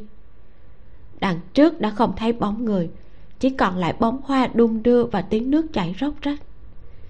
Ánh mắt gã lại nhìn thấy cành liễu từ tay nàng rơi xuống đất. Thu ánh mắt về, quay trở lại bức tường, thả người nhảy lên trên, bóng dáng màu trong biến mất. Xảy ra chuyện ngoài ý muốn như thế, trên đường trở về lạc thần nghĩ đến người tiên bi hung hãn tàn nhẫn kia. Bấy giờ mới thấy hoảng sợ? Nàng dặn dò quỳnh thụ vẫn đang kinh hồn tán đảm, không được nói chuyện vừa rồi ra ngoài. Dần dần, nàng ta mới bình ổn lại được. Tới gần quán xá, đã thấy a cúc đang tìm mình. Biết mẫu thân đã quay về, bèn vội vàng đi vào. Những dịp như này hàng năm từ vĩnh gia đã không còn bao nhiêu hứng thú nữa. Hôm nay chẳng qua là vì đi cùng con gái cho nên mới tới đây. Thấy lục tu dung đã đi rồi, bạn hỏi lạc thần còn muốn đi thăm thú nữa hay không? Lạc thần làm sao mà còn tâm tình gì nữa? Hai mẹ con liền đi ra ngoài, lên xe trâu trở về nhà. Trên đường, lạc thần vẫn luôn ngã vào vai mẫu thân, nhắm mắt vờ ngủ, không nói gì hết. Cho đến khi vào trong nhà, nàng mới nói, nương, hôm nay ở kinh khẩu có tới một người nói là à, a gia của con bị ngã, con thấy không yên tâm. Dù sao con cũng rảnh rỗi, con muốn về thăm a gia được không ạ? À? thấy mẫu thân lộ ra vẻ do dự, nàng bèn cười nói, nương yên tâm, con thăm a gia xong sẽ quay về luôn. Ngày hôm sau, từ vĩnh gia kêu cao giận hổ tống lạc thần đi kinh khẩu. Đi đường mấy ngày, lúc thuyền đến kinh khẩu thì đã vào đêm, trời hoàn toàn tối đen khác với hai lần trước, khi lạc thần đến kinh khẩu, gần như gây náo động một nửa trấn. Lần này, nàng lặng lẽ lên bờ, ngồi vào trong chiếc xe, xuyên qua một nửa thị trấn chìm trong bóng tối, đi đến trước cổng lớn của lý gia. Mới rời đi được hơn một tháng, mà nàng cảm giác như đã lâu lắm rồi. Cửa lớn đóng chặt, đèn lồng trước cửa không thấp, rất lạnh lẽo. Chỉ có khóm ngọc lan già khô đét kia so với lúc lạc thần đi, thì bây giờ tươi tốt hơn rất nhiều. Cành hoa nở còn nhô cả lên đầu tường, lặng lẽ nghênh đón nàng trở về. Lạc thần bước lên bậc thang, lấy lại bình tĩnh, đưa tay cầm lấy vòng cửa, gõ mấy cái. Một lúc lâu sau mới nghe được tiếng bước chân ở bên trong vọng ra. Tiếp theo, cánh cửa được hé mở thành một khe nhỏ. Lộ ra khuôn mặt của một phụ nhân xa lạ người đó cầm đèn lồng nhấc lên cao, chiếu vào lạc thần. Nhìn nàng cùng với người phía sau nàng, ánh mắt đầy nghi ngờ. Lạc thần hỏi, tỷ là triệu gia phải không? Phụ nhân gật đầu, tiểu nương tử là ai, tới đây có chuyện gì? Lạc thần còn chưa kịp lên tiếng, phụ nhân kia đã mắt sáng lên, kêu a một tiếng rồi vui vẻ nói, ta biết rồi tiểu nương tử chính là phu nhân của lý gia, vừa mới trở về kiến khang. A tẩu của a định đúng không? Lạc thần mỉm cười, khẽ gật đầu. Triệu thị mừng rỡ, vội vàng khom người, nhanh chóng mở cửa, miệng liến thoáng nói. Phu nhân mau vào ạ à. chắc phu nhân không biết đâu. Từ lúc ta tới, ngày nào a đình cũng kể với ta. A tẩu của nó tài giỏi thế nào, tính tốt thế nào, xinh đẹp thế nào giọng nói lúc nói chuyện cũng dễ nghe như hoàng oanh thế nào. Làm ta vừa nhìn là biết phu nhân ngay. Triệu thị gấp rút đi nhanh vào bên trong, miệng hô to. Lão phu nhân, a định ơi, a tẩu của muội về rồi nè.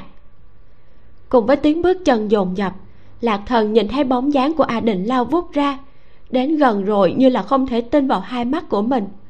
Cho lạc thần gọi một tiếng, cô bé mới kêu lên a tẩu rồi hạnh phúc nhào tới lạc thần đón được cô bé hỏi han vài câu lại hỏi tình hình gần đây của lư thị. Hôm đó mẹ bất cẩn bị ngã đi lại không có tiện còn đang ở trong phòng đó a tẩu đi theo muội. Lạc thần vào phòng của lư thị thấy bên trong điểm một chiếc đèn ngọn đèn dầu mờ nhạt. Lư thị đang ngồi ở đầu giường lần sợ như là sắp muốn xuống giường thì nàng vội vàng bước nhanh tới đỡ lấy bà. A gia mau ngồi lại đi ạ. à? Lư thị cầm tay lạc thần cười tươi nói đúng là a di rồi. Vừa rồi ta còn tướng mình nghe nhầm. Đi đường vất vả không con? Lạc thần lắc đầu nói không vất vả ngồi xuống bên cạnh bà hỏi thăm vết thương của bà. A gia con có dẫn theo cả lan trung giỏi nhất kiến khang tới nè. Mẹ để ông ấy khám cho mẹ nhé mẹ sẽ mau khỏi lên đó. Triệu thị đứng ở một bên tỏ vẻ hổ thẹn lẫn tự trách. Lạc thần quan sát kỹ lư thị, thấy bà gầy ốm đi rất nhiều so với tháng trước mình rời đi. Trong lòng nàng xót xa vô cùng, mà lư thị có lẽ cảm nhận được cảm xúc của nàng. Bà liền an ủi nàng, nói mình dạo này ngoài việc đi lại bất tiện ra thì còn lại đều rất tốt. Thẩm thị cùng hàng xóm láng giềng, ban ngày cũng luôn đến thăm hỏi bầu bạn cùng, bảo lạc thần đừng lo lắng lạc thần biết rằng mình tới là để thăm bà, không thể để cho bà lo lắng lại cho mình. Vì thế, nàng đổi đề tài, gọi lan trung kia tới xem chân cho lưu thị. Lan trung xem xong, nói chân bị thương chỉ cần tiếp tục điều dưỡng không được đi lại, dần dần sẽ tốt hơn. Có điều, người già tuổi lớn, thời gian khỏi sẽ lâu hơn mà thôi. Sau đó, ông kê vài đơn thuốc, cứ theo đó mà uống sẽ hỗ trợ cho việc hồi phục lư thị nói cảm ơn. Lạc thần gọi người thu xếp chỗ cho lan trung đi nghỉ ngơi. A cúc đi thu dọn phòng ở, trải chăn đệm cho lạc thần.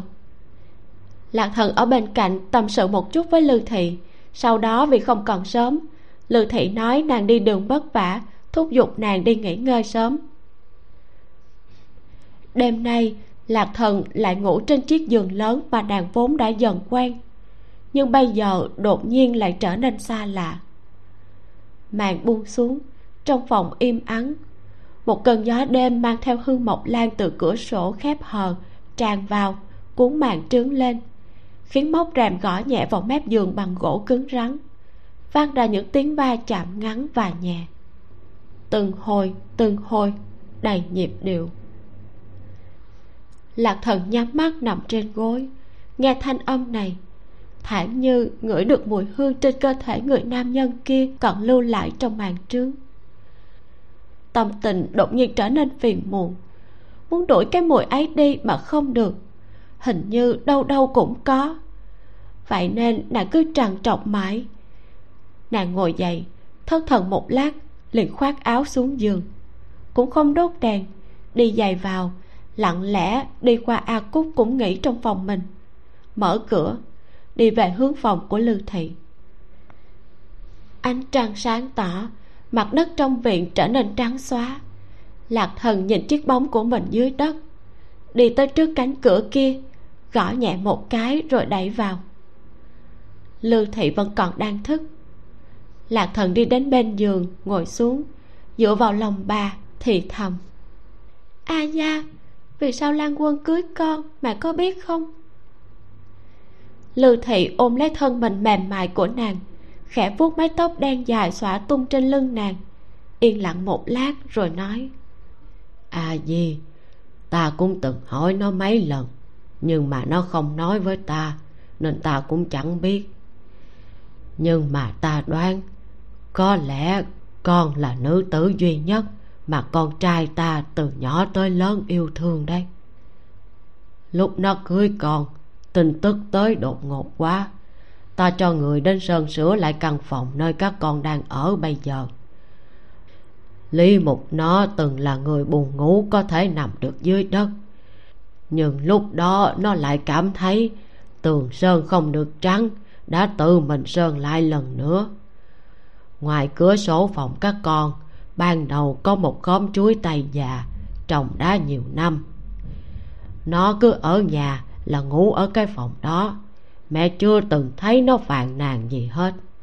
Thế mà đột nhiên nó lại nói, buổi tối có gió thổi, lá chuối xào xạc, gây ra âm thanh ảnh hưởng tới người khác. Mà đến mùa nóng lại có nhiều ruồi, nhiều muối. Thế là nó chặt hết đi, còn chặt suốt cả đêm. Lư thị nói xong bật cười, nếp nhăn nơi đuôi mắt kéo dài ra lúc đó, tuy ta chưa gặp con, nhưng trong lòng cũng rất tò mò. Không biết đó là một nữ tử như thế nào mà khiến nó để tâm như thế. Sau này con đã gả tới nhà ta, thì ta đã biết rồi. Một nữ tử như con vậy, ai mà không yêu quý, không thích được cơ chứ? Trái tim của lạc thần như bị chặn lấy, cuối cùng không kìm được nữa, từ trong vòng tay lư thị ngồi dậy a gia a gia đối với con thật tốt. Con cũng không muốn gạt mẹ. Lần này con trở về thăm mẹ xong. Sau này chắc là con sẽ không quay về đây nữa đâu. Lúc này giọng nói của nàng đã nghẹn ngào. Nụ cười trên mặt lưu thị dần dần biến mất. A gia mẹ có trách con không? Lưu thị lại khẽ mỉm cười, lắc đầu, trấn an vỗ nhẹ vào lưng nàng ta không trách con.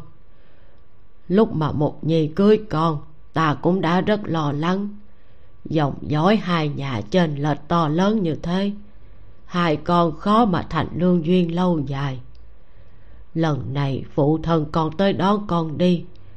Tuy là không nói gì, nhưng mà ta đã biết chắc là phụ thân con có điều bất mãn với một nhi rồi ta cũng đã chuẩn bị sẵn tâm lý chuyện con sẽ không quay lại đây.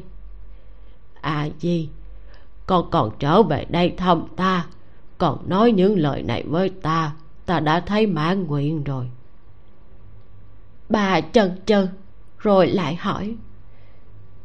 Chỉ là nếu như được, còn có thể nói cho ta biết vì sao phụ thân con lại đón con đi không? Bởi vì huynh ấy là kẻ có giả tâm, có mưu đồ gây loạn, ngày sau có lẽ sẽ trở thành loạn thần, là tai họa ngầm của triều đình. Nhưng đối với mẫu thân của hắn lạc thần làm sao mà dám nói? Nàng chỉ rưng rưng nước mắt đáp qua quýt. Con cũng không biết, chắc là chắc là giữa huynh ấy và cha con có chính kiến khác nhau. Lưu thị yên lặng, cũng không hề trách cứ con trai mình qua một lúc lâu mới thở dài, nói, có đôi khi nó nghĩ gì ta cũng không biết. Chắc đây là số mệnh, là nó vô phúc, không thể làm phu thê lâu dài với con được. Sau khi con đi rồi, đừng có nhớ thương nó nữa. Ta thấy lý già mẹ có lỗi với con. Sau này bất kể thế nào ta chỉ mong con được vui vẻ hạnh phúc. Lạc thần dựa người vào lý mẫu, lặng lẽ rơi nước mắt. Dần dần nước mắt khô đi, cuối cùng quá mệt mỏi mà nặng nề thiếp đi. Sáng sớm ngày hôm sau, bên ngoài kinh khẩu chân núi kim sơn, lúc mặt sông sương mù trắng xóa còn bao phủ, lạc thần bước lên thuyền đi trở về kiến khang a đình rất khó hiểu với hành vi đêm muộn đến, rồi sáng sớm lại đi ngay của a tẩu cô bé vừa quyến luyến lại vừa không dám giữ lại. Chỉ đành đứng ở trong cánh cửa, nhìn theo bóng dáng rời đi của lạc thần, lặng lẽ lau nước mắt. Lạc thần không biết mình ở lại có ý nghĩa gì, có thể làm được gì. Một chuyến đi kinh khẩu này không những không khiến cho nàng an tâm, mà ngược lại còn khiến cho nàng càng đau khổ thêm đau khổ đến mức trong lòng như có ngọn lửa thiêu hừng hực. Vài ngày sau, lúc nàng trở lại kiến khang thì nghe được một tin tức. Tộc đệ hứa tiết, ngự sử trung thừa hứa ước, đã biến mất kể từ ngày khúc thủy lưu thương kia. Hứa gia tìm khắp toàn bộ nhạc du uyển, lại hỏi quân coi giữ bốn cửa thành kiến khang, nhưng không ai biết tung tích của ông ta. Trong lúc nhất thời, cả thành nghị luận xôn xao mộ dung thế kia từ sau khi tới kiến khang, nghe nói đã thu hút không biết bao nhiêu đàn ông chú ý tới. Một cuộc tình bí sự phòng nguyệt đã dẫn tới một vụ án mạng. Hơn nữa, lúc ấy dù chưa nói rõ, nhưng người tiên bi kia tha cho nàng cùng với thị nữ của nàng. Nàng giữ bí mật cho gã, cũng coi như là tuân thủ lời hứa. Dưới tình huống này, nàng cũng không cần phải nhiều chuyện làm gì. Tâm tư của lạc thần cũng không đặt ở chuyện này bao lâu một ngày sau khi trở về, sau một đêm dài mất ngủ, cuối cùng nàng cũng đưa ra một quyết định. Không hề nghi ngờ, đây là quyết định cực kỳ khó khăn mà trong đời nàng chưa từng làm bao giờ. Nàng gọi cao hoàng tới, cho người hầu lui hết, nói với cậu ta, nàng muốn đi nghĩa thành một chuyến, kêu cậu ta đi sắp xếp cho mình. Hôm nay, hơn một tháng sau khi lý mục rời đi lạc thần cuối cùng đã hạ quyết tâm. Nàng muốn đi tìm lý mục. Giáp mặt hỏi rõ ràng, có phải hắn thật sự muốn làm loạn thần tặc tử như phụ thân đã nói hay không? Muốn hỏi hắn, đã không muốn nàng rồi, vậy tại làm sao lúc trước cứ ép cưới nàng bằng được? Mà buổi đêm ân ái đó, tình yêu nồng nàn của hắn dành cho nàng, rốt cuộc là gì? Phản ứng đầu tiên của cao hoàng là mừng như điên lần trước khi biết lý mục bụng chỉ phái đi nghĩa thành khai hoang khai thành, cao hoàng thèm thuồng tới mức nước giải như sắp rớt ra đến nơi. Nằm mơ cũng muốn được đi theo lý mục. Cho dù để cậu làm một tiểu binh dẫn ngựa cho huynh ấy thôi thì cậu cũng cam tâm tình nguyện. Thử nghĩ mà xem, đi theo một chiến thần có một không hai thầm nhập vào bắc địa, gây dựng một địa phương ngàn dặm khô cằn hoang sơ, trở thành một trấn kế bên cho ngày sau hưng binh đi bắt phạt đây là một sự nghiệp to lớn vĩ đại bậc nào? Cứ nghĩ đến thôi là trong lòng cậu nhiệt huyết dân trào cuồn cuộn. Nhưng mà, tiếc là cậu biết bá phụ của cậu sẽ không cho phép cậu đi. Lý mục cũng chưa chắc chịu nhận cậu. Đến nay cậu vẫn không thể nào ôm được tảng đá lớn đi lại tự nhiên được. Dù rằng lần đó sau khi trở về, cậu vẫn luôn lén lút luyện tập suốt. Lý mục đã đi được hơn một tháng rồi cao hoàng từ chán trường thất vọng, dần dần biến thành tuyệt vọng. Đột nhiên được a tỷ gọi tới, muốn mình đưa tỷ ấy đi nghĩa thành. Mình có thể nhân cơ hội này mà cậy nhờ lý mục. Suýt chút nữa là cậu đã nhảy dựng lên hoàng hộ thành tiếng. Cậu biết đường đi nghĩa thành. Từ ba quận dọc theo sông tây hán qua lương châu ra khỏi thục rồi lại tiếp tục đi về phía bắc, gần cừu trì lũng nam.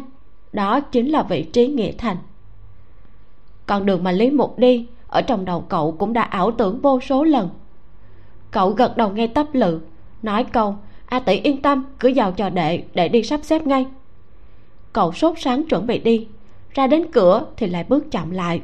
Cuối cùng cậu dừng hẳn. Con đường đi lên phương bắc này, khả năng đụng phải chủ lực của hạ yết tuy không lớn, nhưng cả chặng đường quanh co khó đi. Nhỡ đâu gặp phải nhóm lưu binh hay là đạo tặc cũng rất khó mà nói trước được bản thân cậu thì không sợ đánh không lại thì bỏ chạy. Nhưng nếu mang theo a tỷ đồng hành cậu không thể không suy xét vấn đề an toàn được. Cậu do dự hồi lâu rồi quay lại ủ rũ nói. A tỷ đệ rất là muốn giúp tỷ nhưng mà đệ chẳng có thân binh. Một mình đệ đưa tỷ đi nhỡ đâu trên đường gặp phải chuyện gì.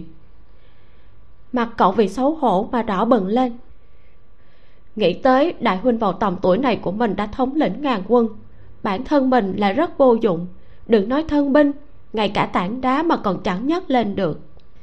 Vậy thì để đi mượn một đội thân binh từ chỗ đại huynh, cứ nói là muốn đi quảng lăng thăm nhị bá phụ, cần hộ tống đều qua sông. Cao hoàng không dám nhìn a tỷ, sợ nhìn thấy ánh mắt thất vọng của nàng, thì lại nghe nàng nói như vậy. Cậu ngước nhìn lên, thấy nàng mỉm cười nhìn mình tức thì mọi bế tắc như được giải, mắt sáng bừng lên. A tỷ tỷ chờ đợi nha, đợi đi mượn liền. Cao hoàng đi ra lập tức đi tìm cao giận. Nói y như lạc thần đã bảo, mắt đầy trông chờ. Cao giận liếc cậu một cái. Lục đệ này từ trước tới nay luôn chẳng ưa quản lăng. Một lòng muốn đi theo lý mục, lúc nào cũng thể hiện rõ rành rành ra mặt. Y cũng đã biết tổng từ lâu rồi lý mục đi nghĩa thành một cái cậu ta cả ngày thở ngắn than dài mặt mày ủ ê chẳng có sức sống. Lúc này lại chạy đến mượn binh của mình nói là muốn đi quảng lăng ai mà tin được chứ? Cao giận nói vừa hay qua một thời gian nữa huynh cũng đi tới đó để chờ mấy ngày nữa rồi đi theo huynh luôn thể cao hoàng vừa nghe như thế thì choáng váng nhưng làm sao chịu từ bỏ dễ dàng đuổi theo bám lấy cao giận nói là mình muốn đi ngay không thể chờ được. Cao giận nhìn cậu cười như không cười. Nếu như huynh không cho mượn có phải đệ lại muốn lấy trộm phụ ấn của huynh không? Mặt của cao hoàng nóng bừng ngượng ngùng nói. Sao huynh lại không tin đệ? Lần trước là do tình thế cấp bách để mới phải dùng hạ sách đó. Lần này đệ thật sự muốn đi quảng lăng để rèn luyện mà. Đại huynh cho đệ mượn người đi mà đệ không chờ được đâu. Cao giận chuyển sang nghiêm túc nhìn thẳng vào người em trai hỏi. Chút đạo hành này của đệ còn muốn gạt huynh à? Đệ lại muốn lén lút đi nghĩa thành đúng không? Đừng có mà mơ. Qua mấy ngày nữa huynh dẫn đệ đi quảng lăng. Nói xong y bỏ đi ngay. Lạnh lùng không khác gì nước đá mùa đông dội vào đầu. Nhìn huynh trưởng đi rồi cao hoàng vẫn không cam lòng đuổi theo. Đại huynh đệ là muốn giúp a tỷ tỷ ấy muốn đi nghĩa thành đó. Chẳng phải huynh thương a tỷ nhất sao huynh không giúp tỷ ấy, không cho mượn mấy thân binh được sao? Trong lòng cậu thấy rất oan cho lý mục, vừa kích động một cái là gào lên. Lý mục phụng chỉ lên phương bắc, nếu như thành công, chính là lập nên công lao sự nghiệp thiên thu cho đại ngu ta. Huynh ấy từ bỏ phú quý nam triều, chỉ mang hơn ngàn nhân mã lao tới hiểm cảnh. Bậc trí tuệ khí phách này, nam triều ta ai có thể bằng huynh ấy chứ? Thế mà bá phụ lại đúng vào lúc này đón hai tỷ về nhà. Đừng tưởng là để không biết, rõ ràng là bá phụ không xem trọng huynh ấy mượn cơ hội này muốn từ bỏ hôn sự đây nè. Huynh ấy đã vì đại ngu ta giải gió dầm mưa, gian khổ khi lập nghiệp.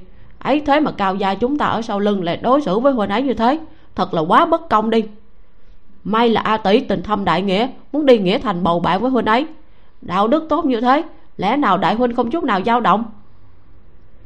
Cao giận vô cùng ngạc nhiên quay trở lại, nhìn cao hoàng đang kích động phân phân trầm ngâm một lát, bỏ mặt cậu ta, xoay người rời đi y đi tìm lạc thần. Nói chuyện vừa rồi cao hoàng đi tìm mình hỏi nàng. À gì? Những gì lục lan nói là thật đúng không? Lạc thần đã đoán được cao hoàng không thể giấu đại huynh được. Vừa rồi vẫn luôn đợi y tới tìm mình. Vì thế nàng gật đầu thừa nhận. À gì à? Với tài năng và chiến lực của lý mục người đương thời có thể địch nổi có lẽ cũng chỉ có mộ dung tay của phương bắc. A huynh thật lòng bội phục hắn nhưng mà bá phụ đã đến kinh khẩu đón muội về nhà rồi. Hắn là đã suy nghĩ rất kỹ. A huynh chỉ sợ không thể tự tiện làm chủ đồng ý cho muội đi nghĩa thành được đâu. Muội cũng đừng có suy nghĩ này nữa. An tâm ở trong nhà đi. Y suy nghĩ một chút rồi nói tiếp. Còn nếu như muội có chuyện muốn nói với lý mục đại huynh có thể gửi thư giúp muội được không? Lạc thần nói muội cảm ơn ý tốt của đại huynh nhưng muội cần thiết phải đi nghĩa thành một chuyến huynh không giúp muội muội không miễn cưỡng huynh đâu. Tự muội nghĩ cách đi là được. Cao giận cùng lạc thần nhìn nhau một lát, thấy nàng rất bình tĩnh, cũng không khóc, không làm nũng. Trong một đêm, dường như không phải là người em gái mình quen thuộc nữa. Đang lúc do dự, lại nghe tiếng cao hoàng gào to. Đại huynh, nếu như huynh không giúp bọn đệ thì thôi, cũng không được đi mật báo đâu đó. Nếu huynh dám đi mật báo để với a tỷ cả đời này sẽ xem thường huynh cao giận lườm cậu em đến cháy mắt, xoay người bỏ đi. Cao giận vừa đi, cao hoàng lại hối hận và lo lắng nữa. Nhìn a tỷ, nàng lại làm như việc đã thành công, gọi thị nữ bắt đầu thu dọn hành lý chuẩn bị khởi hành. Trong lòng cậu sốt hết cả lên, lại rất khó hiểu. A tỷ đệ lại vô dụng làm hỏng chuyện đệ thấy rõ đại huynh chẳng đáng tin cậy đâu. Cao hoàng như con kiến ở trong chảo nóng, cứ đi vòng quanh phòng đột nhiên hai mắt sáng lên. Hay là nhân lúc bá phụ bá mẫu còn chưa biết, chúng ta đi trước đi. Để đi mượn người ở chỗ lý hiệp nha. Chỉ cần nhắc tới tên của tỷ phu, mượn mấy bên thôi, lẽ nào ông ta không cho? Lý hiệp từng là thống lĩnh túc vệ doanh, hiện giờ đã thăng quan thăng hàm, trưởng quản kiến khang đô vệ. Lục lan, cháu đúng là gan lớn nhỉ? Lần trước cấm túc cháu còn chưa thấy đủ, có phải thế không? Bên ngoài cửa đột nhiên vang lên tiếng nói, cửa bị đẩy ra. Cao hoàng giật thót mình quay đầu lại, thấy tiêu vĩnh gia đứng ở ngoài cửa, mặt mày đen thui. Cao kiệu đứng ở bên cạnh cũng gươm gươm nhìn mình, vẻ mặt đầy không vui. Lại thấy cao giận đứng sau lưng hai người họ, tức thì ngậm miệng. Lạc thần đang ngồi bên mép giường gấp y phục cùng với thị nữ. Thị nữ thấy thế thì lộ vẻ hoảng sợ, dừng lại. Còn lạc thần chỉ quay lại nhìn bên ngoài cửa rồi lại tiếp tục xếp quần áo. Tiêu vĩnh gia bước vào trong phòng, nhìn lạc thần một lúc, hỏi à di, con làm như vậy là ý gì? Lạc thần dừng lại, từ từ đứng lên nhìn cha mẹ, nói, cha nương đã biết rồi, vậy con cũng không giấu nữa. Con muốn đi nghĩa thành, mong cha nương đừng ngăn cản ạ. À? cao kiệu nói, đừng nói đường xa xa xôi, đường đi hung hiểm dù là đường vắng an toàn thì con cũng không được đi. Trước kia là cha sai đã gả nhầm con đi, nhưng giờ đã nói rõ rồi, cha mẹ đã nói cho con rồi mà. À gì à đạo bất đồng bất tương vi mưu huống chi là phu thê cả đời. Lý mục không phải là người đồng đạo với cao thị. Lúc trước không biết thì thôi, nhưng giờ đã biết rồi, cha không thể mắc sai lầm lần nữa cứ trơ mắt nhìn con bị lý mục kia liên lụy làm lỡ cả một đời được. Cao giận cũng tiến lên nói. À gì mong muội đừng trách đại huynh. Muội còn nhỏ tuổi lục lan càng bướng hơn. Tốt nhất là muội nên nghe lời ngoan ngoãn ở trong nhà có được không? Lạc thần không nói gì chỉ nhìn tiêu vĩnh gia nói. Nương con có mấy lời muốn nói với nương cao kiệu còn muốn nói thêm nữa là bị tiêu vĩnh gia ngăn lại. Bà nói, mọi người ra ngoài trước đi. Cao giận bất đắc dĩ ra khỏi phòng. Cao hoàng thì lau bao, cháu thật không hiểu, tỷ phu là anh hùng cái thế, lại đang đi làm việc cho triều đình, sao nói cứ như người? Cậu còn chưa nói hết, thấy vẻ mặt tức giận bừng bừng của cao kiều. Hai mắt tóe lửa bắn về phía mình. Đầu lưỡi lập tức cứng lại, không dám nói thêm gì nữa cụp đầu xuống chán trường đi theo cao giận ra ngoài. À lệnh nàng đừng răng dại quá cứ nói nhỏ nhẹ với a di là được. Cao kiều không yên tâm đi đến bên thê tử thấp giọng dặn dò. Nói xong lại nhìn con gái thở dài chắp tay sau lưng đi ra ngoài. Trong phòng chỉ còn lại hai mẹ con. A di con như thế là sao? Vốn dĩ nương thấy con cũng đã bình tĩnh lại tại sao khi đi kinh khẩu về con lại đối ý sành sạch như thế? Nếu biết từ đầu, ta đã không cho con đi rồi. Lạc thần nói, nương nương đừng hiểu lầm. Con đi kinh khẩu, a gia không những không giữ con lại, mà ngược lại còn khuyên con buông chuyện cũ. Sau này đừng nhớ đến con trai của a gia nữa. Tiêu vĩnh gia ngẩn ra. Nếu như thế, vì sao con còn muốn đi nghĩa thành? Bà bước tới cầm tay con gái, dẫn nàng ngồi xuống bên giường, liếc nhìn bộ quần áo vừa được gấp gọn trên giường thở dài. Không phải nương cưỡng chế tách hai đứa ra, là nương thật sự không nhìn thấy tương lai của nó. Nó lập chí bắt phạt đó vốn là hy vọng xa vời. Huống chi nó còn có giả tâm tự lập. Nó là thần tử của nam triều, muốn đạt được mục đích này nhất định phải lật đổ triều đình. Bằng không làm sao mà được lúc cha con đề cập với nương nương ban đầu cũng không tin. Nhưng tối hôm đó nương đã trực tiếp hỏi thẳng nó nó không hề phủ nhận. A di à bệ hạ dù vô năng nhưng cũng là cậu ruột của con. Không có đại ngu thì không có tất cả mọi thứ của con hôm nay. Cha con tuyệt đối không dùng thứ cho kẻ có dị tâm như nó đâu. Tiêu vĩnh gia mày nhíu chặt, xuất thần một lát hơn nữa là, cho dù nương có thể buông bỏ những thứ này, nhưng dựa vào một mình lý mục, với thế đạo hiện nay, bên ngoài có hồ địch, bên trong có môn việt dưới áp lực trùng trùng đó, nó làm sao ngăn được cơn sóng dữ mà xoay chuyển được càng khôn chứ? Đâu chỉ là mỗi tiền đồ không thôi. Nếu lý mục không quay đầu lại, thì chỉ có con được chết mà thôi. Con dù có trách nương như thế nào, nương cũng nhất quyết không cho con ở bên nó đâu lạc thần lắc đầu. Nương, tấm lòng của cha nương đối với con con biết. Nhưng con nhất thiết phải đi. Con phải gặp mặt chàng để hỏi cho rõ ràng. Con còn nhớ đêm xem thủy triều ở kinh khẩu. Chàng từng nói với con, tương lai nếu như có một ngày nào đó, người trong thiên hạ coi chàng là kẻ địch, chàng cũng sẽ không làm tổn hại tới con và cha nương. Lúc đó con không biết tại sao tự dưng chàng lại nói như vậy giờ thì con đã thoáng hiểu được rồi. Nhưng con muốn chính miệng chàng phải giải thích thỏa đáng với con. Nếu chàng từ lâu đã có giả tâm đó, thế thì tại sao cứ ép cưới con cho bằng được? Cưới con rồi, vì sao lại vứt bỏ con mà đi? Một ngày nào đó chàng thật sự đi làm loạn thần tặc tử. Lẽ nào chàng không làm tổn hại tới con và cha nương? Nước mắt của nàng trào ra, nàng đưa tay lau đi nương, dù con với chàng có thật sự đoạn tuyệt, thì cũng nên nói cho rõ ràng là con không cần chàng, mà không phải là chàng cứ thế bỏ lại một câu nói suông với con rồi đi như thế. Lạc thần đứng lên, đi đến trước mặt tiêu vĩnh gia, quỳ xuống. Nương, con đã quyết tâm rồi. Con nhất định phải đi, giáp mặt với chàng để nói cho rõ ràng. Nếu không, con sẽ đêm đêm không ngủ yên cuộc sống khó mà an ổn được. Nếu như cha nương không chịu, trừ phi là giam cầm con cả đời, bằng không chỉ cần có cơ hội con sẽ đi. Mà nếu như con đi, con sẽ không bảo lục lan đi nhờ đại huynh giúp đỡ nữa đâu. Tiêu vĩnh gia yên lặng, bà đã hiểu. Con gái chắc đã biết, nếu bản thân lên tiếng nói muốn đi nghệ thành, bà và trưởng phu chắc chắn sẽ phản đối cho nên mới mượn lời cao hoàng và cao giận bày tỏ quyết tâm của mình với bà và trưởng phu. Bà nhìn con gái yêu đang quỳ gối trước mặt mình. Khuôn mặt thanh tú xinh đẹp như hoa ngày càng gầy đi.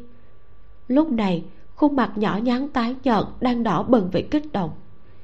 Nhìn vào đôi mắt xinh đẹp của con gái, nơi đó giống như có hai cụm lửa đang bùng cháy. Từ vĩnh gia cũng không biết, con gái ngoan ngoãn từ nhỏ vui thì cười, buồn thì khóc.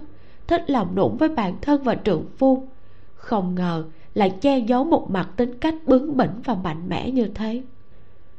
Trong hoảng hốt, tiêu vĩnh gia như nhìn thấy một bản thân khác trước đây của mình. Bà rất lúng túng không biết phải làm sao. Theo bản năng muốn tiếp tục phản đối, nhưng chữ không lại không thể nào thốt lên được thành lời. Bà chợt nhớ đến một con chim mà mình đã từng nuôi dưỡng nó có bộ lông màu ngọc bích. Tiếng hót rất vui tai. Bà rất yêu thích.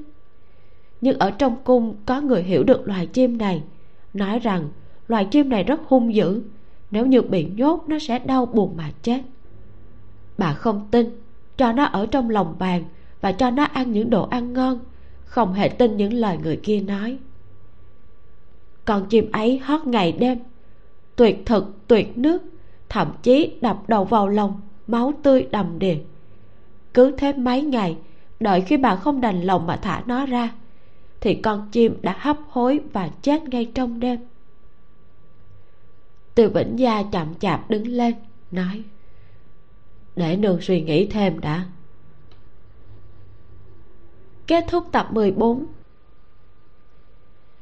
lạc thần quá chừng là giỏi luôn một tiểu thư quý nữ có thể đưa ra quyết định như thế không hề dễ dàng một chút nào. Mặc dù trên đường đi, nàng sẽ có người giúp đỡ và bảo vệ.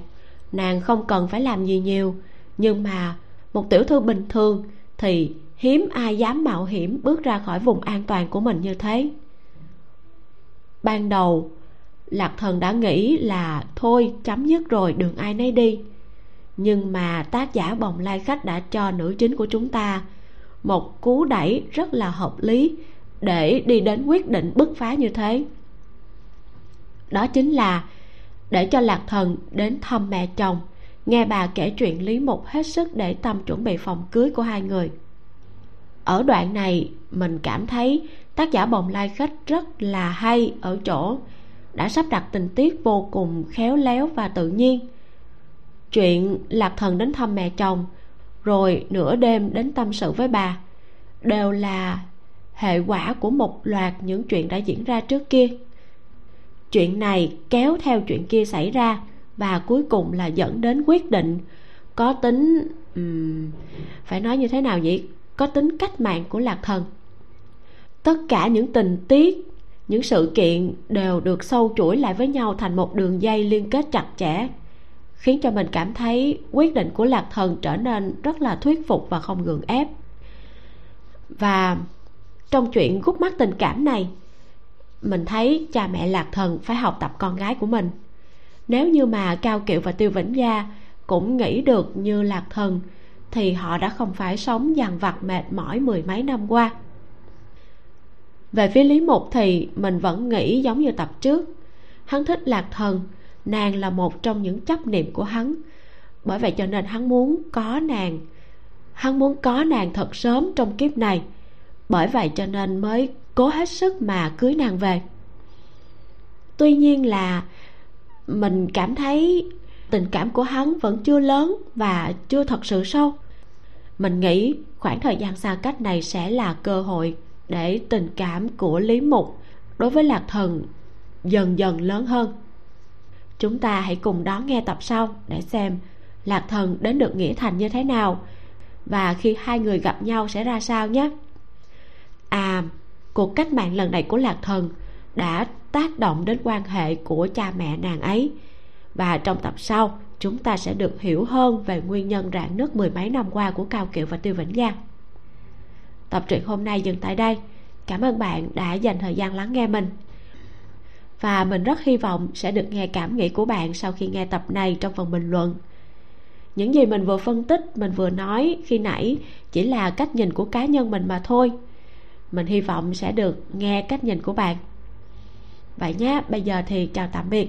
Mình là vi miu và hẹn gặp lại bạn trong tập sau.